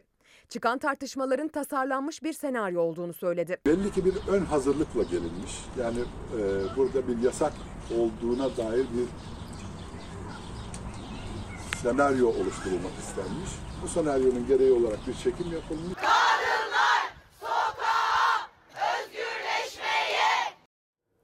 Nabi Hoca'ya da hatırlatmak gerekir. Eskişehir, vaka, Eskişehir'de festival yasaklandı. Önce ertelendi, sonra yasaklandı. Bu da bir vaka hocam. Önemsediğim bir konu, bakın 3600 ek gösterge düzenlemesi tamamlandı. Bu geniş kesimlerin merakla bekledikleri önemli bir düzenlemeydi. Tıpkı EYT gibi, tıpkı çıraklık mağdurlarının da başlangıç olsun, sigorta başlangıcı sayısın, staj süresi dedikleri gibi. Memurun sakal uzatması resmen serbest oldu. Artık ceza verilmeyecek deniliyor. Bu da benim yine önemsediğim bir önemli gelişme. Bu arada 8 köşeli kasketimizi takalım. Elazığ'da Murat hocamız bunu bana hediye etti. Gakko oldum. Yani kardeş oldum. Fazıl Say Serenat Bağcan'ın Munzur'daki konseri için gittiğimde önce Elazığ'daydım. Fazıl Say'ın sizlere çok selamları var. Ülkenizi çok sevin ve sevdiğiniz ülkenizin doğasını koruyun diyor Fazıl Say. Ne kadar duyarlı bir sanatçımız. Ve oradaki Dersim'deki yurttaşlarımız, kardeşlerimiz, canlarımızla bol bol sohbet ettik, fotoğraf çektirdik. Sizlere bolca selamlar getirdik. Benim için unutulmaz bir anıydı. Bakın. Her birine ne kadar teşekkür etsem azdır. Sağ olsunlar, var olsunlar. Kendimizi iyi hissettiğimiz güzel, özel anlardı bunlar. Ve bu arada bu da Elazığ'daydı. Filiz kardeşimiz Elazığlı, Veysel kardeşimiz Diyarbakırlı. Elazığ'da dünya evine girdiler. Onlara iki cihan saadeti diliyorum efendim. Aa bir tane daha mı vardı? Bakalım. Hah tamam Fırat'ın fotoğrafı. Hani lüks arabasını satıp da vardı ya öyle bir bilge.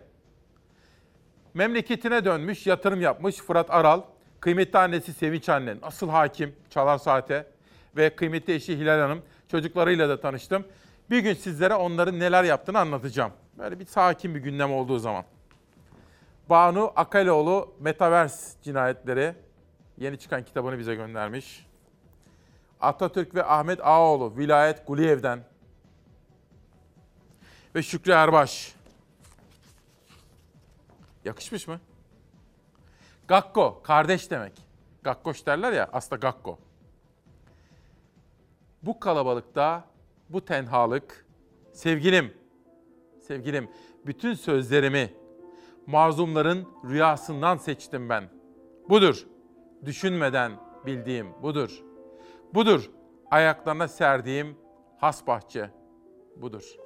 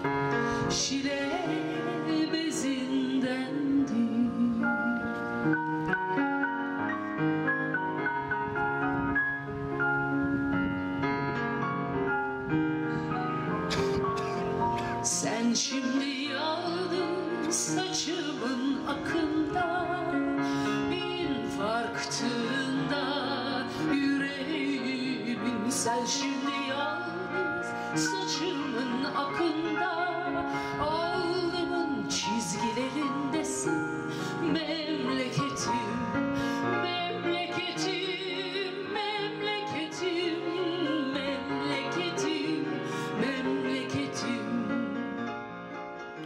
Günaydın efendim, hoş geldiniz. Mayıs'ı bitiriyoruz. Mavilerden gördüğünüz gibi. Bunu gördüğünüz zaman bilin ki yaz gelmiştir. İsmail Küçükkaya ile Demokrasi Meydanı'ndasınız. Daha neler göreceğiz dedik. Şu andan itibaren de Savaş Yıldız yönetmen koltuğunda ve misafirlerim var. Hikayesini de anlatacağım. Hacer Fogo, Türkiye'deki yoksulluk çalışmalarıyla tanıdığınız, şimdi bu konuları daha da derinleştiren, siyasetin özdesi ve konusu haline getiren çok kıymetli bir yurttaş. Ve geçtiğimiz yaz birlikte yangın söndürmelerde neler yaptığını da gördüğüm, gerçekten fedakarca çalışan Bodrum Belediye Başkanı Sayın Ahmet Aras. İkiniz de hoş geldiniz. Teşekkür ederiz. Hoş bulduk. Nasılsınız Hacer Hanım? Teşekkür ederim. Sağ Çok şık olmuşsunuz. Teşekkürler. Başkan? Çok teşekkür ederim. Çok O iyiyiz. atkı neydi? Aa Bodrum Spor. Evet Bodrum Spor şamp- Tebrikler. şampiyon oldu biliyorsunuz. Playoff Evet. şampiyonu. Ve artık birinci ligdeyiz. Ama hedef Süper Lig ve Avrupa tabii ki bizim her Müthiş. zaman. Sağ olun. Tebrik ediyorum. Çok teşekkür Bütün Bodrum'u. ederim. Sağ olun. E bize çok yok mu atkı matkı bir şey? Size getirdim forma. Nerede? Vereyim mi şimdi? Var mı? Bir saniye. Neyse gelir dur Tamam, bir dakika. onu getiririz. Sohbete başlayalım. Peki. Tamam, Getirdim. Değerli izleyenler. Ne zaman gittim ben Tepeci'ye Uğur Mumcu ödülünü almaya? O gün, ertesi gün Hacer Hanım'la sohbet ediyorduk. Yanımızda Bodrum Belediye Başkanı Hacer Hanım bu yoksulluk çalışmalarındaki yüksek fedakarlıkları nedeniyle ödüle layık görülmüştü Uğur Mumcu ödülüne. Ahmet Aras da o yüreklerimizi yakan yangında bizzat da şahit oldum. Olağanüstü çalışmıştı fedakarca. Ve dolayısıyla o da ödüle, dayanışma ve mücadele ödüllerine layık görmüştü. O gün dedim ki üçlü bir konuşsak ya dedim oradaki sohbetimizi yapalım dediler. Birisi Bodrum'dan geldi, birisi de İstanbul'dan geldi bütün bu yoğun çalışmalar arasında. Bir haber izleyeceğiz önce. Tamam. Oradan başlayalım. Olur.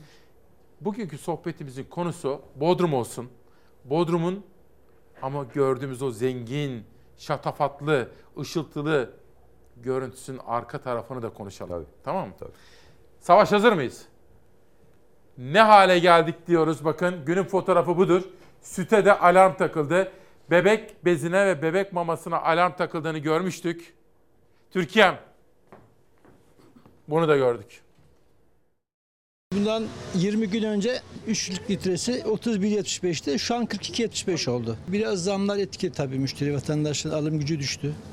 Fiyatlar yükselince. Almadınız mı? Yok almadım. Neden? Baktım öyle ama biraz uygun bulamadım o yüzden almadım. Mesela yoğurt alacağım yoğurdu bakıyorum onun indirim günleri oluyor. İndirim günleri olduğu zaman o, o gün gidiyorum mesela yoğurt almaya. Market market e, uygun fiyatlı ürün mü bakıyorsun? Hem evet ya şimdi eşim emekli olduğu için anla yani. Torun var mı? Yok torunum yok çok şükür. Anca yetiriyoruz yani. Torunu olmadığı için şükrediyor. Çünkü eve giren emekli maaşıyla iki kişi temel ihtiyaçlarını bile karşılayamıyor. Çiğ süte gelen zamla süt ve süt ürünleri de zamlandı markette. Peynirden, yağlardan sonra tezgahtaki sütlere de alarm takıldı. Çocuklar açısından büyüme kaynaklı bir e, besin kaynağı. Süt ya da işte peynir bunlar falan sıkıntı. Artık üzerlerinde alarm bile var. Öyle mi? Çalınmasın diye mi? İnanmıyorum. Bunu da bugünleri de gördük o zaman. Bedeli yüksek ürünlere zaten alarm takılıyordu. Ancak temel gıda ürünleri de artık ya cam mekanların arkasında kilitleniyor ya da üzerlerine alarm takılıyor. Beyaz peynirin üstüne dahi alarm takılmıştı. Şimdi çiğ süt de ona eklendi. Çocukların beslenmesi için gerekli temel gıda maddeleri artık marketlerde üzerlerinde alarmla satılıyor. Ekonomi ne kadar zor da olsa, fiyat çok da olsa önceliğimiz tabii ki çocukların gelişimi. Ama e, zorlasak da eskisine göre kilolarla alınacak gibi değil yani şu an.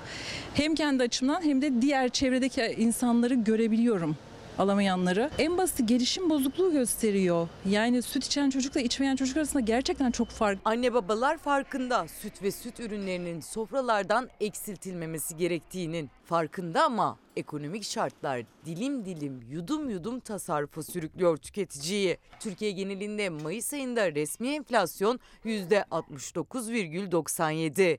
Gıda enflasyonu ise %89,10. Zam gelmeyen neredeyse hiçbir ürün kalmadı. Paket sütler 1,5 yılda 4 liradan 20 liraya yükseldi. Bir kilo peynir 100 lira olmuş düşünebiliyor musun? Bir kilo kaşar 120 lira. İnsanlar nasıl yesinler? Bunu bir düşünmeleri lazım. Süt ve süt ürünlerine 15 günde %30 zam geldi. Bir kalıp ortalama bir peynirin fiyatı 66 liradan satılıyor ve 30'lu yumurtanın fiyatı ise %30'luk zamdan sonra 55 liraya dayandı. Fiyatlar nasıl? Felaket. Siz kısmak zorunda kalıyor musunuz? Emekliyim ben. Mecburen kısıtlayacağım. Başka şansım yok. Şimdi şöyle bir cümle duydunuz mu? Ben Hacer Foga'ya sö- soracağım. Diyor ki Allah'a şükür torunum yok diyor. Şimdi biz hep şunu duymuştuk. Allah'a şükür torunlarım var. Allah bağışlasın derdik. Sayın Cumhurbaşkanı da açlık var diyenlere kızdı, tepkisini gösterdi. Sizin çalışmalarınız bu bağlamda süte bile Alarm konu. alarm taktığımız bu bağlamda ne gösteriyor çalışmalar? Ya şöyle e, bu haberi izleyince aklıma pandemi dönemi geldi. Pandemi döneminin fotoğrafı ne diye bana sorarsanız o zaman alarmlı mamalardı. O dönemde mamalara alarm takılmıştı. Bu dönemin fotoğrafı da e, sütlere takılan alarmlar. Neden pandemi döneminde mamalara alarm takılmıştı? Çünkü o dönemde bizim destek verdiğimiz ailelerin çoğu mama almak zorunda kaldı. Neden kendi sütlerini veremediler? Çünkü yetersiz beslenmeden dolayı annelerin sütleri kesilmişti. Ve gerçekten o dönemde bana e, doktorun yazdığı mamaları gönderiyorlardı. Ve o mamaların fiyatı çok pahalı olduğu için alamıyorlardı. Ve yüzde yetmiş, yüzü tane üzerinde yaptığımız araştırmada yüzde yetmiş dördü bebek bezi ve mamaya ulaşamıyordu. Ya çok acıklı bir şey aslında. Çok dram bir şey yani mamalara e, alarm vurulması. Yani bu altın değil ve bugün sütlere e, alarm takılması. Çok acı değil mi? Yani çok çünkü bunun arkasında başka bir hikaye var yani. Ne var? Arkasında ne var? Derin Şimdi bir süt- yoksulluk var. Açlık var. Yani tamam Sayın Cumhurbaşkanı yani açlık sadece bütün gün aç kalmak değil. Açlık işte bu. Süte ulaşamamak.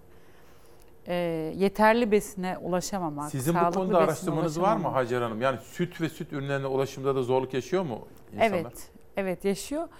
Ee, yani Bodrum Belediyesi'nin örneğin ben Bodrum'a da gittim. Evet.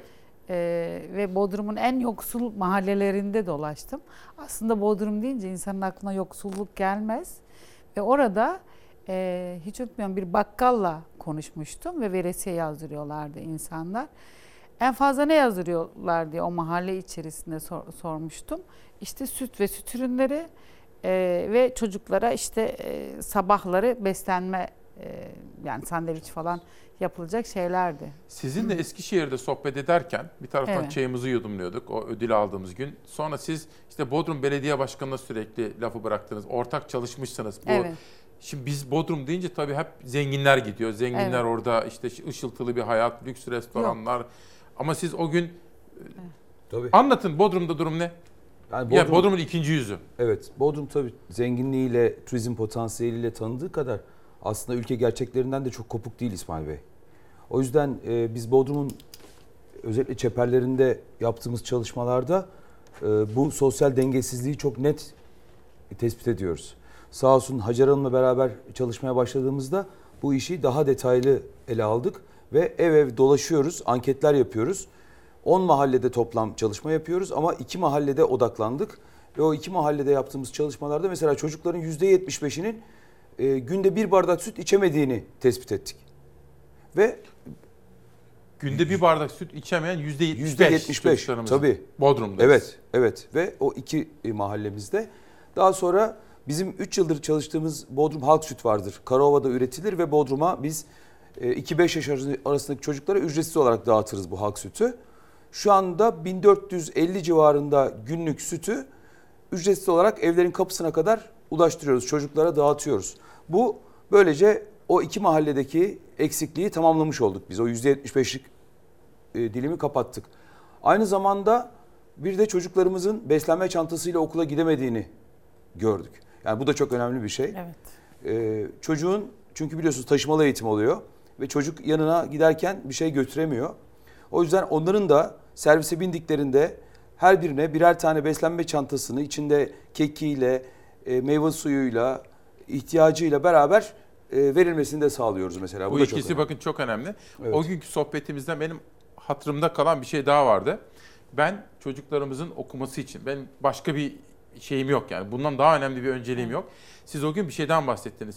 Çocuklarımız okula gidemiyorlar dediniz. Evet. Ve onların okula gitmesi için de yine bir proje, bir çalışma başlatmıştınız.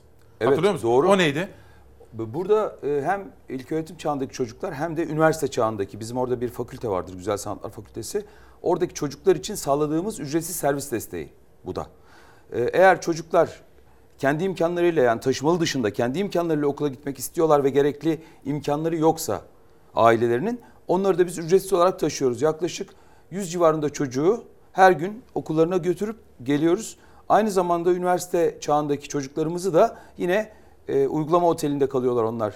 E, yurtları yok şu anda Bodrum'da ama olacak yapacağız yakında. Ve oradan da e, üniversiteye taşıyoruz ve geri getiriyoruz. Bunlar önemli. Evet. Şimdi Hacer Hanım'a ve önemli, sizi... Buyurun. İsmail Bey. Mesela ben Beyoğlu'nda en son ziyaret ettiğim bir hanede, evde liseye giden çocuk ya yol parası olmadığı zaman yürüyor. Mesela 40 dakika sabahtan çıkıyor Beyoğlu'ndaki evde. Şişli'de bir yere 40 dakika o şeyde yürüyor. Ama hem sabah kahvaltı yapamadığı zaman hem de ulaşım parası yoksa gitmiyor. Yani anlatabiliyor muyum? Zaten yani, siz hep şunu söylüyorsunuz ya. Evet. Bu zamandaki bu derin yoksulluktan dolayı Evet. okulu terk etmek durumunda fazla. kalan çocuklarımız Çok diyordunuz. fazla çocuk var. Yani o yüzden o kadar önemli ki başkanın söylediği. Keşke bütün belediye başkanları yani servis ve beslenme çantası çok önemli bir şey. Peki. Yani Tabii. ulaşım ve besin. Hazır çocuklarımızın okumasından bahsetmişken hem Bodrum Belediye Başkanı'na hem de size bir soru yöneltmek istiyorum. Bugün tam da önemli bir takvim. Kız çocuklarımız, cemaat yurtları, yaşananlar ve adalet arayışımız. Yarın 5 yıl. 12 kişi, 11'i kız çocuğu, bir cemaate emanet. Daha önce bu işlerin nelere sebebiyet verdiğini görmeyenler 15 Temmuz gecesi ayıldılar. Eğitim haktır. Bu insanlar çocuklarını okutmak istedikleri için suçlu ilan edilmeye çalışıldılar. Eğitim haktır. İstanbul'un, Ankara'nın, İzmir'in merkezindeki için değil, Aladağ'ın dağ köyündeki çocuk için de haktır. Bu insanlar mücadele ettiler. Çocuklarının davasına sahip çıktılar. Katiller hak ettikleri cezayı aldılar diyemeyiz ama tarih açısından önemli bir ceza aldılar. Bu sefer infaz düzenlemesiyle pandemiyi gerekçe gösterip cezaevine getirmeyecek hale getirdiler. Beşinci yılda gene buradayız. Yarın kabir başlarında olacak herkes. Beşinci yılda buradayız. Şunu söyleyelim. Bu çocukların adı Türkiye'nin geleceğine yazılı. Eğitim haktır. Devletin görevidir. Eğitim haktır. Kimsenin yoksulluğunu istismar ettirmeyeceksiniz. Kimsenin yoksulluğunu istismar ettirmeyeceksiniz. Bu çocukların adı Türkiye'nin geleceğine yazılı. Buraya söyleyelim. Bu işin peşini bırakmayacağız. Bu çocukların adını herkesin ama herkesin bilmesi için, unutmaması için her şey yapacağız. O katillerin peşine bırakılmayacak. O iş, o iş, o iş öyle kalmayacak. Bu çocukların hakkını, hukukunu savunan avukat Can Atalay şu anda tutuklu. Bu da bir durum tespiti yapalım ve Hacer Fogo'dan da Ahmet Araslan'da bu konuda yorum rica edelim. Devletimizin görevi nedir efendim bizim? Ee, devletimizin görevi bu çocukları böyle okul dışında gerçekten denetimsiz yerlere emanet etmemek. Öyle değil mi? Yani bunun nedeni, bunun altındaki neden olay ilk duyduğunda yani ilk olduğunda da gerçekten yani çok çok çok üzülmüştüm ama üzülmek bir şey sorunu çözmüyor. Bu çocuklar işte bazen e, sıcak yemek yemek için, bazen ısınmak için, e, bazen korunmak için e, bu, bu tür yani devlet denetimi dışında bir takım yerlere gitmek zorunda kalıyor. Ben hep yani şunu söylüyorum. Çok özür ama evet, benim devletim güçlü olacak. evet. Çocuklarımı hiç bilmediğim, güvenmediğim, tanımadığım devletimin dışında hiç kimseye ne tarikat, ne Evet. cemaat, ne yurt, Evet. ne bir bir şey. Hayır. Devletin yurdu olacak Evet. değil mi? Çocukları koruyan bir mekanizma yok maalesef. Yani orada o kız çocuklar oraya gitmek zorunda. O anneler oraya onları göndermek zorundalar. Çünkü alternatif bulamadığı zaman bu tür yerler alternatif oluyor. Yani bazen işte o mahalle aralarında da biz böyle e, bu tür şeylere rastlıyoruz. Böyle merkezi yerlere. Bazen gerçekten anneyle konuştuğum zaman diyor ki hani hiç değilse yemek yesin, hiç değilse e, ısınsın diye gönderen anneler, e, aileler var. Ne yani kadar hazin. ve şu bir denetim yok aynı zamanda. O kadar yani çocuğu takip eden, çocuğu koruyan en önemli şey bizim en önemli sorunumuz bu. Yani çocuk diyoruz ya sokaktaysa bir de böyle yani ne olduğu belirli olmayan yerlerdeyse e, risk altındadır. Peki. Sayın Başkan. E, Bence tabii ki devletin özellikle okul öncesinden başlayarak bütün eğitim hayatını bir planlaması lazım. Mesela okul öncesi çok önemli. E, çocukların kreşten itibaren anaokuluna geçişleri, e, buralarda ücretsiz Evet. bir hizmet. Çünkü birçok aile okul öncesine çocuğunu gönderemiyor biliyorsunuz ve burada gelişiminden çok ciddi bir şekilde e, geri kalıyor çocuklar. O yüzden biz e, belediye olarak biliyorsunuz Cumhuriyet Halk Partili belediyeler e, harıl harıl yurt yapmaya çalışıyoruz. Kreş yapmaya çalışıyoruz. Yani yurt da çok önemli. Çünkü bu çocukların cemaatlerin eline düşmemesi için, bu çocukların çağdaş, modern, Atatürkçü yetişmesi için bizim kesinlikle bu konuda el atmamız gerekiyor. Ve çalışmalarımızı sürdürüyoruz. Bodrum'da da şu anda bir tane anaokulumuzu, kreşimizi açtık. Gündüz bakım iki tane daha açacağız. Şimdi onların ihalelerine çıkıyoruz bu sene. E, inanın e, 80 kapasitemiz vardı bir tanesinde. Şu ana kadar 1600 başvuru var. Yani şu anda bir kreşin e, özel bir kreşin ücreti 4000-4500 lira civarında. Zaten 4250 lira asgari ücret. Ailelerin çocuklarını kreşe göndermesi imkansız hale gelmiş. O yüzden biz çok uygun ya da ücretsiz okul öncesi eğitim e, haklarını tanımalıyız. Ayrıca Bir de yurtla işte bu üniversite öğrencilerinin ya da diğer çocuklarımızın da ihtiyaçlarını karşılamalıyız Çok diye iyi. düşünüyorum. Bunlar benim 9 yıldır her sabah savuna geldiğim değerler. Şimdi o günkü sohbetimize ben böyle hafızamı çalıştırıyorum da. Şimdi bir de kadınlar. Şimdi toplumsal cinsiyet eşitliği bizim hedefimiz. Ve Hacer Hanım'ın sözlerinden de anlıyoruz ki bir kere daha yoksulluğu en çok kadınlar hissediyor. Bak ne dedi? Pandemi zamanında da kadınlar beslenemediği için süt veremediler ve mama almak istediler ama fi- mama fiyatları da yükseldiği için Evet. ona da ulaşamadılar. Sizin bu konunun bir başka bağlamında bir projenizi daha duymuştum. Sığınma evleri konusunda. Tabii, evet. Ee, onu da bir sormak istiyorum ama Hacer Hanım, kadın, derin yoksulluk. Bu ikisi arasında nasıl bir bağ var? Ee, kadın yani bu kriz dönemlerinde pandemide de öyleydi. Bu ekonomik krizde de öyle. yok yoktan var etmek. Yoktan var eden aslında. Yani işte o çocuğa o süt bir şekilde ulaşacak. O çocuğa o mama, o bez bir şekilde ulaşacak ve bunu aslında evde e, en ağırlıkla düşünen, o kendisinin e, omzunda yüklerini hisseden aslında kadınlar ve geçim stratejisini de oluşturan kadınlar. O anlamda da bu kriz boyunca gerçekten stresini yükselten, depresyona giren özellikle çocuklar açısından da kadınlar çok önemli diye düşünüyorum. Sığınma evleriyle de ilgili bir şey söylemek O gün istiyorum. öyle söyledi. Sığınma evi yapıyoruz dedi değil Evet. mi? Tabii açtık. Açtınız mı? Açtık tabii. Bir anlatır mısınız? Tabii. Ee, kadın meselesine yine ben Tabii, okul geçelim. öncesinden Evet. başlayarak bir gireyim izninizle. Lütfen, lütfen. Çünkü okul öncesinde çocuğunuzu çocuğunu siz kadından alıp da bir kreşe gönderemezseniz o kadın eve bağlı kalır. Böylece hem e, kadının sosyal hayata hem ekonomik hayata katılmasının da önüne geçmiş oluyorsunuz. Yani bizim e, genel başkanımızın hep söylediği şöyle bir şey var. Diyor ki e, kreş yapın çocuklarımızı alın kadınlar e, özgürleşsin. Özgürleşsin. Bu çok önemli. Kadının e, kadına şiddetle ilgili, toplumsal cinsiyet eşitliğiyle ilgili konu zaten kadının özgürleşmesiyle de ilgili bir konu. Kadının ekonomik özgürlüğünü kazanmasıyla ilgili bir Evet, konu. onun Bunun için de için de aile destekleri sigortası. evet çocuğu bir yere koymak zorundayız. E, sığınaklar çok önemli çünkü e, ekonomik buhran anlarında şiddet katlanarak artıyor. Hem pandemide böyle oldu. E, son e, ekonomik krizde de yine şiddet vakalarında çok büyük artışlar var. Bizim danışma merkezimiz var. Bodrum Kadın Dayanışma ile beraber kurduğumuz ve Kent Konseyi Kadın Meclisimizle. O kadın danışma merkezimize günlük başvurular geliyor. Hem bireysel geliyorlar, telefonla geliyorlar ve oralarda bir psikolog, sosyolog var ve bir hukukçu desteği de veriyoruz onlara biz. Ücretsiz bunlar. Bu çok önemli bir şey. Sonra eğer tabii ki şiddetin e, dozu artarsa o zaman o kadının uzaklaştırma alıyor ve onu evinden almak zorunda kalıyorsunuz. Peki nereye gidecek? Tabii ki sığınağa. O yüzden sığınaklar çok önemli. Belediyelerin 100 bini e, aşıyorsa nüfusu sığınak yapmak zorunda.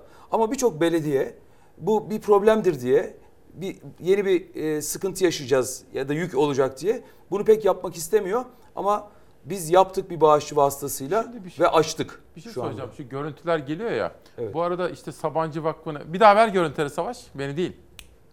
Şimdi bu görüntülerin arkasında Sabancı Vakfı da vardı. Hani Sabancı Vakfı'nın Doğru. ben bir etkinliğine katılmıştım. Güler Sabancı, işte kadın, kız çocukların okuması bu konular onların da değindiği bir konu. Çok doğru. Orada bir işbirliği mi var? Tabii biz e, Bodrum Kent Konseyi Kadın Meclisi ve Kadın Dayanışma ile beraber e, Bodrum Yere Eşitlik Eylem Planı hazırlıyoruz. Ya bununla ilgili sahada çalışma yapmanız gerekiyor ve bu desteği de Sabancı Vakfı verdi. Bodrum'dan dünyaya şiddetsiz kent Ha, çalışması güzel, bu. iyi. Ve e, burada biz e, yaklaşık 234 belediye arasından ilk 8'e girip onlardan maddi destek aldık. Proje desteği aldık. Sabancı Vakfı'yla da bir konuşayım bunu. Bunu, Lütfen. bunu önemsiyoruz. Tabii. Savaş bunu takip edelim. Zeray'la da konuşur musun? Şimdi Hacer Hanım son zamanlarda bak bugünkü başlığımız daha neler göreceğiz dedik ya. Ya hiç görmediğim şeyler görüyorum. Şimdi geçtiğimiz günlerde Gürsel Tekin halkın arasındaydı. Tost bildiğiniz tost iki dilim ekmeğin arasını böyle sıkıştı. Bir salça sürüyorlar çünkü peynir koyamıyordu. Yalnızca o mu? içi boş baklava gibi kavramlarla karşı karşıyayız. Dur bakalım daha neler göreceğiz.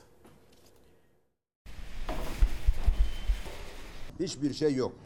Yani bunu bize yaptırmak zorunda kaldılar. Halkımızı halkımıza bunu sunmak zorunda bıraktırdılar. Bunu yapanlar utansın. Fıstık fiyatlarındaki fahiş artış sonrası baklavacılar boş baklava üretip satmak zorunda kaldı. Baklava ve tatlı üreticileri isyan etti. Fiyatlar üzerinden spekülasyon yapanlar boş baklavadan utansın dedi. Bu haramzadeler sektörümüze maalesef boş baklava yaptırdı. Şekere ve fıstığa gelen zamlar baklavanın tadını kaçırdı. O kadar ki boş baklava üretilip satılmaya başlandı. Zaten geçim derdinde olan vatandaş baklava ve tatlı için bütçe ayırmakta zorlandı. Halkımız boş baklavaya layık değildir. Bol fıstıklı, cevizli baklavalara, baklavalara layıktır. Şekere gelen aşırı zamlar, hem fıstığa gelen aşırı zamlar. Bundan dolayı satışlarımız maalesef %25-%30 civarlarına kadar düşmüş durumdadır. Baklava ve Tatlı Üreticileri Derneği fıstık fiyatlarının bir ayda %100'e yakın arttığını söyledi. Son bir ay içerisinde olmadığı halde don ve dolu bahane edilerek fıstık 240 liradan günümüzde 440 liraya kadar çıkmıştır. Bu piyasa tarafından kabul edilebilir bir rakam değildir. Baklava üreticileri fiyatları çiftçinin, üreticinin değil bazı tüccarların arttırdığını söyledi. Devletten destek beklediklerini belirterek ithalat izni ve ihracat yasağı talep etti. Tüccarlar stokçuluk yaparak piyasadan fıstığı topluyorlar ve fıstık bu sene yok diye piyasaya korku salarak bu salarak fiyatları yükseltiyorlar. Devletimizin bir an önce önlem almasını talep ediyoruz. Fıstık alım satımının ciddi bir şekilde denetlenerek her işlemin kayıt altına alınması, en azından iki aylığına ithalatın serbest bırakılması ve gerekirse de ihracatın durdurulması. Bununla alakalı çalışmalar yapılmasını sektör olarak talep etmekteyiz. Fiyatları fahiş şekilde artıran aracılara da tepkiliydi baklavacılar. Ekmeğini de fıstık ticaretinden kazanan esnafımızla bir sıkıntımız yok. Bizim en büyük sıkıntımız sayısı az olan ve piyasayı bu hale getiren kara borsacı haramzadelerdir. Baklava ve Tatlı Üreticileri Derneği tüm Türkiye genelinde baklavacılara dikkat çeken bir çağrı yaptı. Fıstıklı baklavaya ara verelim dedi. Bir süre fıstıklı ürünlere ara verelim. Üretmeyelim. Ürünlerimizi cevizli ve fındıklı yapalım. Şimdi yaşadığımız hayat pahalılığı bu tablolarla bizi karşı karşıya bırakıyor. Sizin mesajlarınızı gördüm dün. Açlık sadece yiyeceğe erişim eksikliği değildir. Sağlıklı gıdaya erişememektir. Türkiye Nüfus ve Sağlık Araştırması 2018 verilerine göre 5 yaş altı çocuklarda bodurluk oranı %6'dır. Bodurluğun nedeni yaşamın ilk yılında görülen ishaller ve yetersiz beslenmedir. Evet. Ee, bu 2018 araştırması şimdi her 5 yılda bir yapılıyor. Emin olun çok çok daha fazla çıkacak yani bu şey. Ee, hep size de daha önce de söylemiştim. Mesela ziyaret ettiğim her evde işte iki gün önce Diyarbakır'daydım. Ondan önce Antalya'daydım. Bodrum'da da çok rastladım. Gelişim bozukluğu olan çocuklar evde. Yetersiz beslenmeden kaynaklı. Ee, ve bütün yani bu bodurluğun da nedeni obezitenin de nedeni tek yani bütün nedeni demiyorum tek nedenlerinden biri en azından yetersiz beslenme olduğunu ve yetersiz beslenmenin de öğrenme güçlüğüne neden olduğunu ve bodurluğunda üç kuşak boyunca sürdüğünü ya bilim söylüyor ben söylemiyorum. Şimdi bütün bunlar göz önündeyken yani bunlar hepsi aslında resmi rakamlar. Devletin işte Aile Sağlık Bakanlığı'nın, Milli Eğitim Bakanlığı'nın birlikte çalıştığı Hacettepe nüfus araştırmaları. TÜİK de öyle. TÜİK de diyor ki sonrasında da yazdım onu da sürekli yoksulluk %14'te 13.8 bu korkunç bir şey. Kalıcı yoksulluk, kronik yoksulluk, kronik açlık.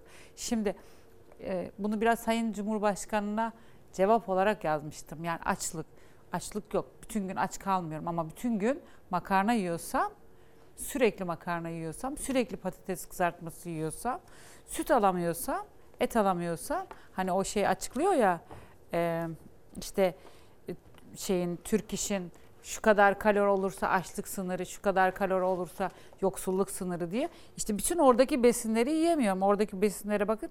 Et, süt, peynirdir. Onları Yani- onlara zaten erişemiyor. Ha. Hatta bir şey diyeyim mi? Erişemediğiniz makarnanın, zaman- evet. Makarnanın paketi 9 lira 10 lira. Evet. Maalesef. 8 lira en böyle Evet. bulabilirsen. Şey süt de öyle 20-22 lira yani günlük çalışan bir insanı düşünün imkansız bir şey Peki. alması. Bodrum Belediye Başkanı'na soralım. Şimdi Bodrum deyince şimdi böyle tabii herkes tatil, işte yemekler, işte balıkçılar, şunlar bunlar. Sosyal adalet Bodrum'a da lazım değil mi? Kesinlikle. Ee, öncelikle beslenmeyle ilgili hemen Hacer Hanım söyledi. Bizim yaptığımız o çalışmada öğün atladığınız oluyor, oluyor mu diye sorduk. Biz çünkü 130'a yakın soru soruyoruz. Her eve giriyoruz ve her evde anket yapıyoruz. Burada sorduğumuz sorularda %37 evet çıktı. Yani %37 bir öğünü atlamak zorunda kalıyor. Peki e, bunun dışında yeteri kadar beslenebiliyor musunuz diye sorduk. Burada da %70 hayır dedi. Yeteri kadar beslendiğini düşünmüyor. Çünkü et alamıyor, süt alamıyor zaten e, onu biliyoruz. Tabii biz belediye olarak bunları e, karşılamaya çalışıyoruz imkanlarımız ölçüsünde. Ama Bodrum'da bu kadar pırıltılı, ışıltılı hayata rağmen e, yani ekran gerisinde mi, ar- ekran arkasında diyelim gerçekten zor hayatlar yaşanıyor. Çünkü Bodrum son yıllarda e, ciddi bir iş göçü aldı. Hem turizm sektöründe çalışmak için hem de bu artan inşaat sektöründe çalışmak için bir iş göçü, göçüne sahip oldu. E, peki o insanlar nerede ikamet edecek? Onlar nasıl hayatlarını sürdürecek? Ve yövmiyeyle çalışan insanlar genelde pandemide çok büyük kayıplar oldu. Çünkü durdu bütün sistem. Ve şimdi de yine ekonomik krizde onların kendilerini zaten orada idare ettirmeleri imkansız. Sadece yoksulluktan bahsetmeyelim. Yoksulluk aynı zamanda yoksunluğu da yaratıyor. Şimdi düşünün sahile iniyorsunuz. İnsanlar kafelerde, e, plajlarda e, ama bazı çocuklar var onlara uzaktan bakmak zorunda kalıyorlar ya da bazı aileler. Mesela biz bu eksikliği, eksikliği kapatmak için, sosyal dengeyi en azından sağlamak için belediye kafelere çok büyük önem veriyoruz. Oralarda uygun fiyata insanların e, yararlanabilmesini sağlamaya çalışıyoruz. Türkbükü'nde var, Yalıkavak'ta var, Bitez'de, Gümbet'te, Ortakent'te. Fiyatlar iyi mi?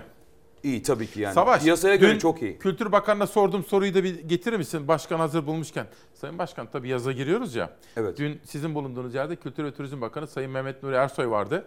Ona da bakın tatille ilgili bir tweet. İşte lahmacun 200 liraya lahmacun. Evet. Sonra hamburger. Geçelim arkadaşlar. Birinci Evet. tweet. Şimdi mesela yaz ayları geliyor. Tabii. Ee, İşte şu. Yaz tatilinin tadı kaçtı. 200 liralık lahmacunun ardından şimdi 1300 liraya satılan hamburger çıktı. Evet. Bodrum birazcık bir anlatır mısınız? Tatil geliyor. Evet Bodrum'da fiyatlar her tatil gelirken her yaz başı e, konuşulur. Yani tabii ki 1300 liralar, 200 liralar bunlar çok afaki rakamlar ama turizmcilerin girdileri inanılmaz arttı.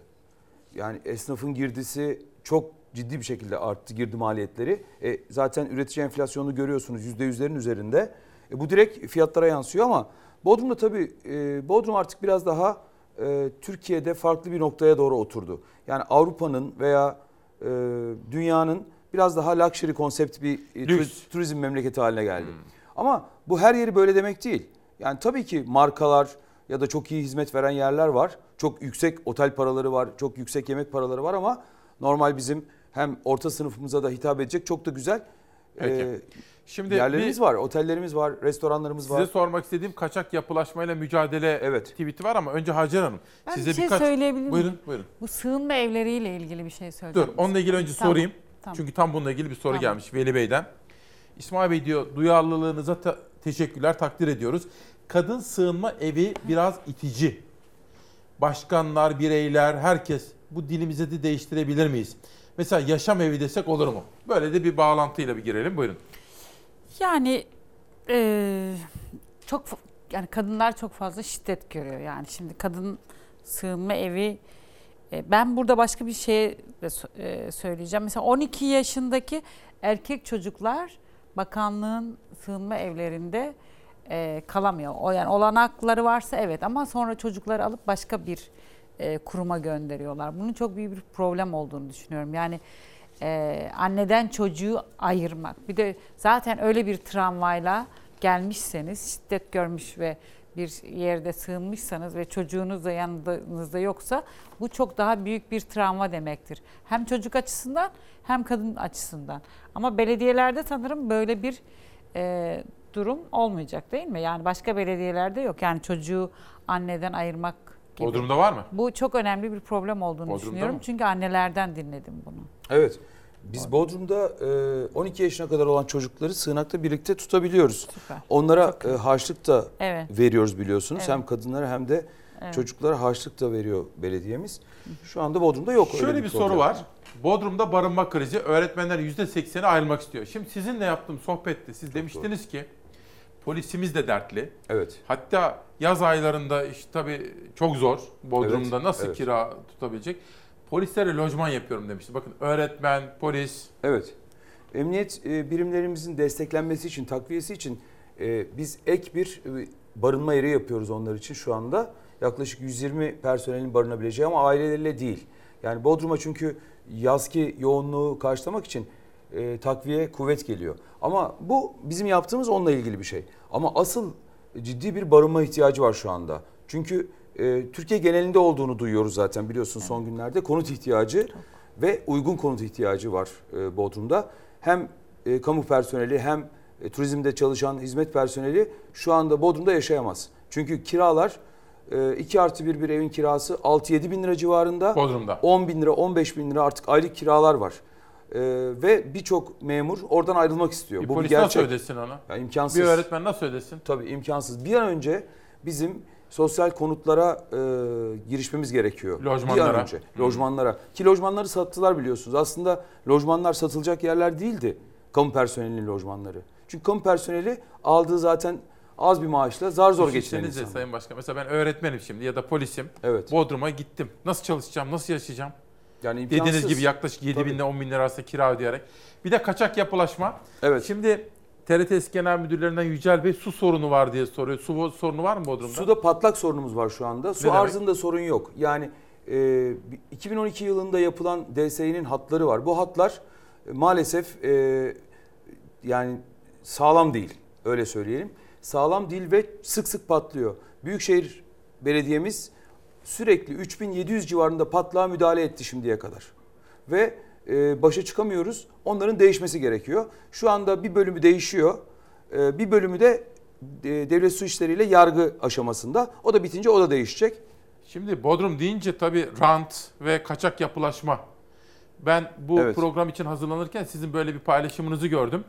Kısacık özetler misiniz? Ne yapıyorsunuz? Nasıl mücadele ediyorsunuz kaçak yapılaşmayla? Ee, yani e, gereken bütün müdahaleleri yapıyoruz, yıkım da yapıyoruz ama maalesef önüne geçemiyoruz. Çünkü her seçim öncesi olduğu gibi bu seçim öncesi de bir imar barışı beklentisi oluştu biliyorsunuz.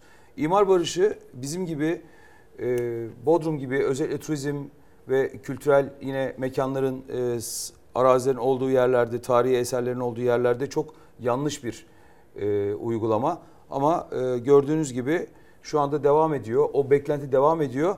Biz bütün müdahaleleri yapmamıza rağmen suç duyurusu yapıyoruz, mühürlüyoruz, e, yıkıyoruz ama buna rağmen maalesef durmuyor. Peki. Bu konu net. Evet. Hacer Hanım, şimdi size Cumhuriyetimizin ilk kadın valisi Lale Aytaman'dan selamlar var. Ne kadar önemli konulara parmak basıyorsunuz derken yine onun gibi çok duyarlı bir milletvekili, Ecevit döneminin milletvekili Sabahat Vardar da Hacer Hanım'ın ve Sayın Başkan'ın şu anda değindiği bu konulara başka kimseler değinmiyor diyor. Çok önemli bu konular. Teşekkürler. Son olarak siz ne söylemek istersiniz? Ee, çok şey söylemek istiyordum unuttum şimdi. Var, vaktimiz- Şey tamam. Buyurun. Kira Tabii. fiyatları ile ilgili söyleyecektim. Evet. Ee, bu mesela dün ben bir aileyle görüştüm. İşte evden çıkartılıp bir derneğe sığınmış bir haftalığına sığındı yani ev bulamadığı için. Çok inanılmaz bu şeyler kira fiyatları yani Bodrum'da Tabii da öyle, tabii. Diyarbakır'da da öyle, Van'da da öyle. İnanılmaz korkunç biçimde kira fiyatları arttı. Yani aileler ya birbirlerine sığınıyorlar ya da işte dün söylediğim gibi evden çıkartılmış ve bir dernekte çocuklarıyla birlikte bir haftalığına işte sığınmış. Mesela çok acil gerçekten gıda ve barınma konusunda çok çok acil e, yani planlar yapılmalı, stratejik planlar yapılmalı. Hep diyoruz ya bizim için en önemli şey çocuklar. Yani çocukları koruyamadığımız zaman, Tabii. Aladağ'da da koruyamadığımız zaman, mesela Diyarbakır'da bir çocuğa e, bir ev ziyaretinde çocuk 35 gün fındık toplamaya gitmiş ailesine ekonomik katkıda bulunmak için ama devamsızlık yaptığı için şimdi okuldan atılma Hmm. riski var. Yani çok trajik ve yani ama Türkiye'nin her yanında böyle. Bodrum'da da öyle, Diyarbakır'da da öyle ve biz bu çocukları eğer koruyamazsak o devredilen yoksulluğu alacak sırtına Gelecek ve nesillere her taşıyacak. her yıl aile bakanı diyecek ki işte bu sene bu sayı şu kadar daha çoğaldı, şu kadar daha yardım attı diyecek yani. Maalesef. Evet. Sayın Başkan bir de tarım, şimdi ben baktım sizin tarım çalışmalarınız da var. Tabii. Bodrum için aslında o da son derece önemli. Ba- Görüntüleri ver- verebilir misin Savaş? Başkan üzerinde birazcık konuşsun. Ne yapıyorsunuz bu konuda?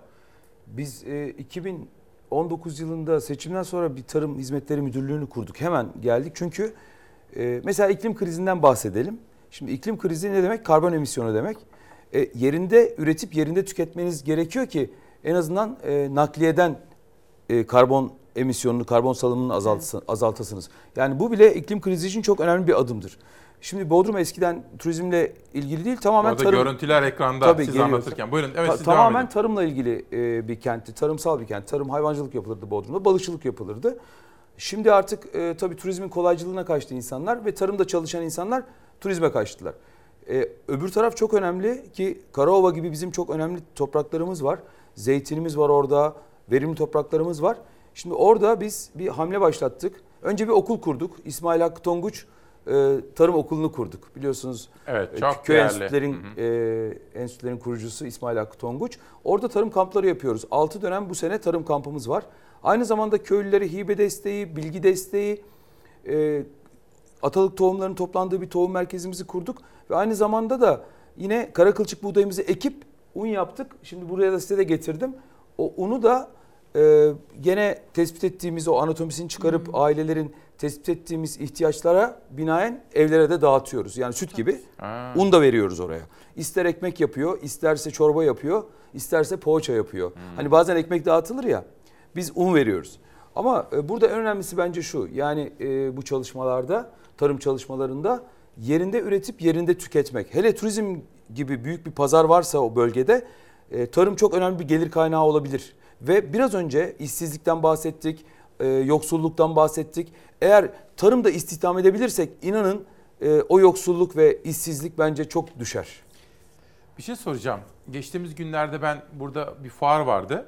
Kadir Topbaş Merkezi'nde. Oraya gittim. Bir akrabanızla tanıştım. Evet. Ressam. Benim Kim? e, abimin eşi yengem Hatice Aras. Onun eserlerini de gördüm. Ee, Evet. aklıma nereden geldi şimdi sizi dinlerken?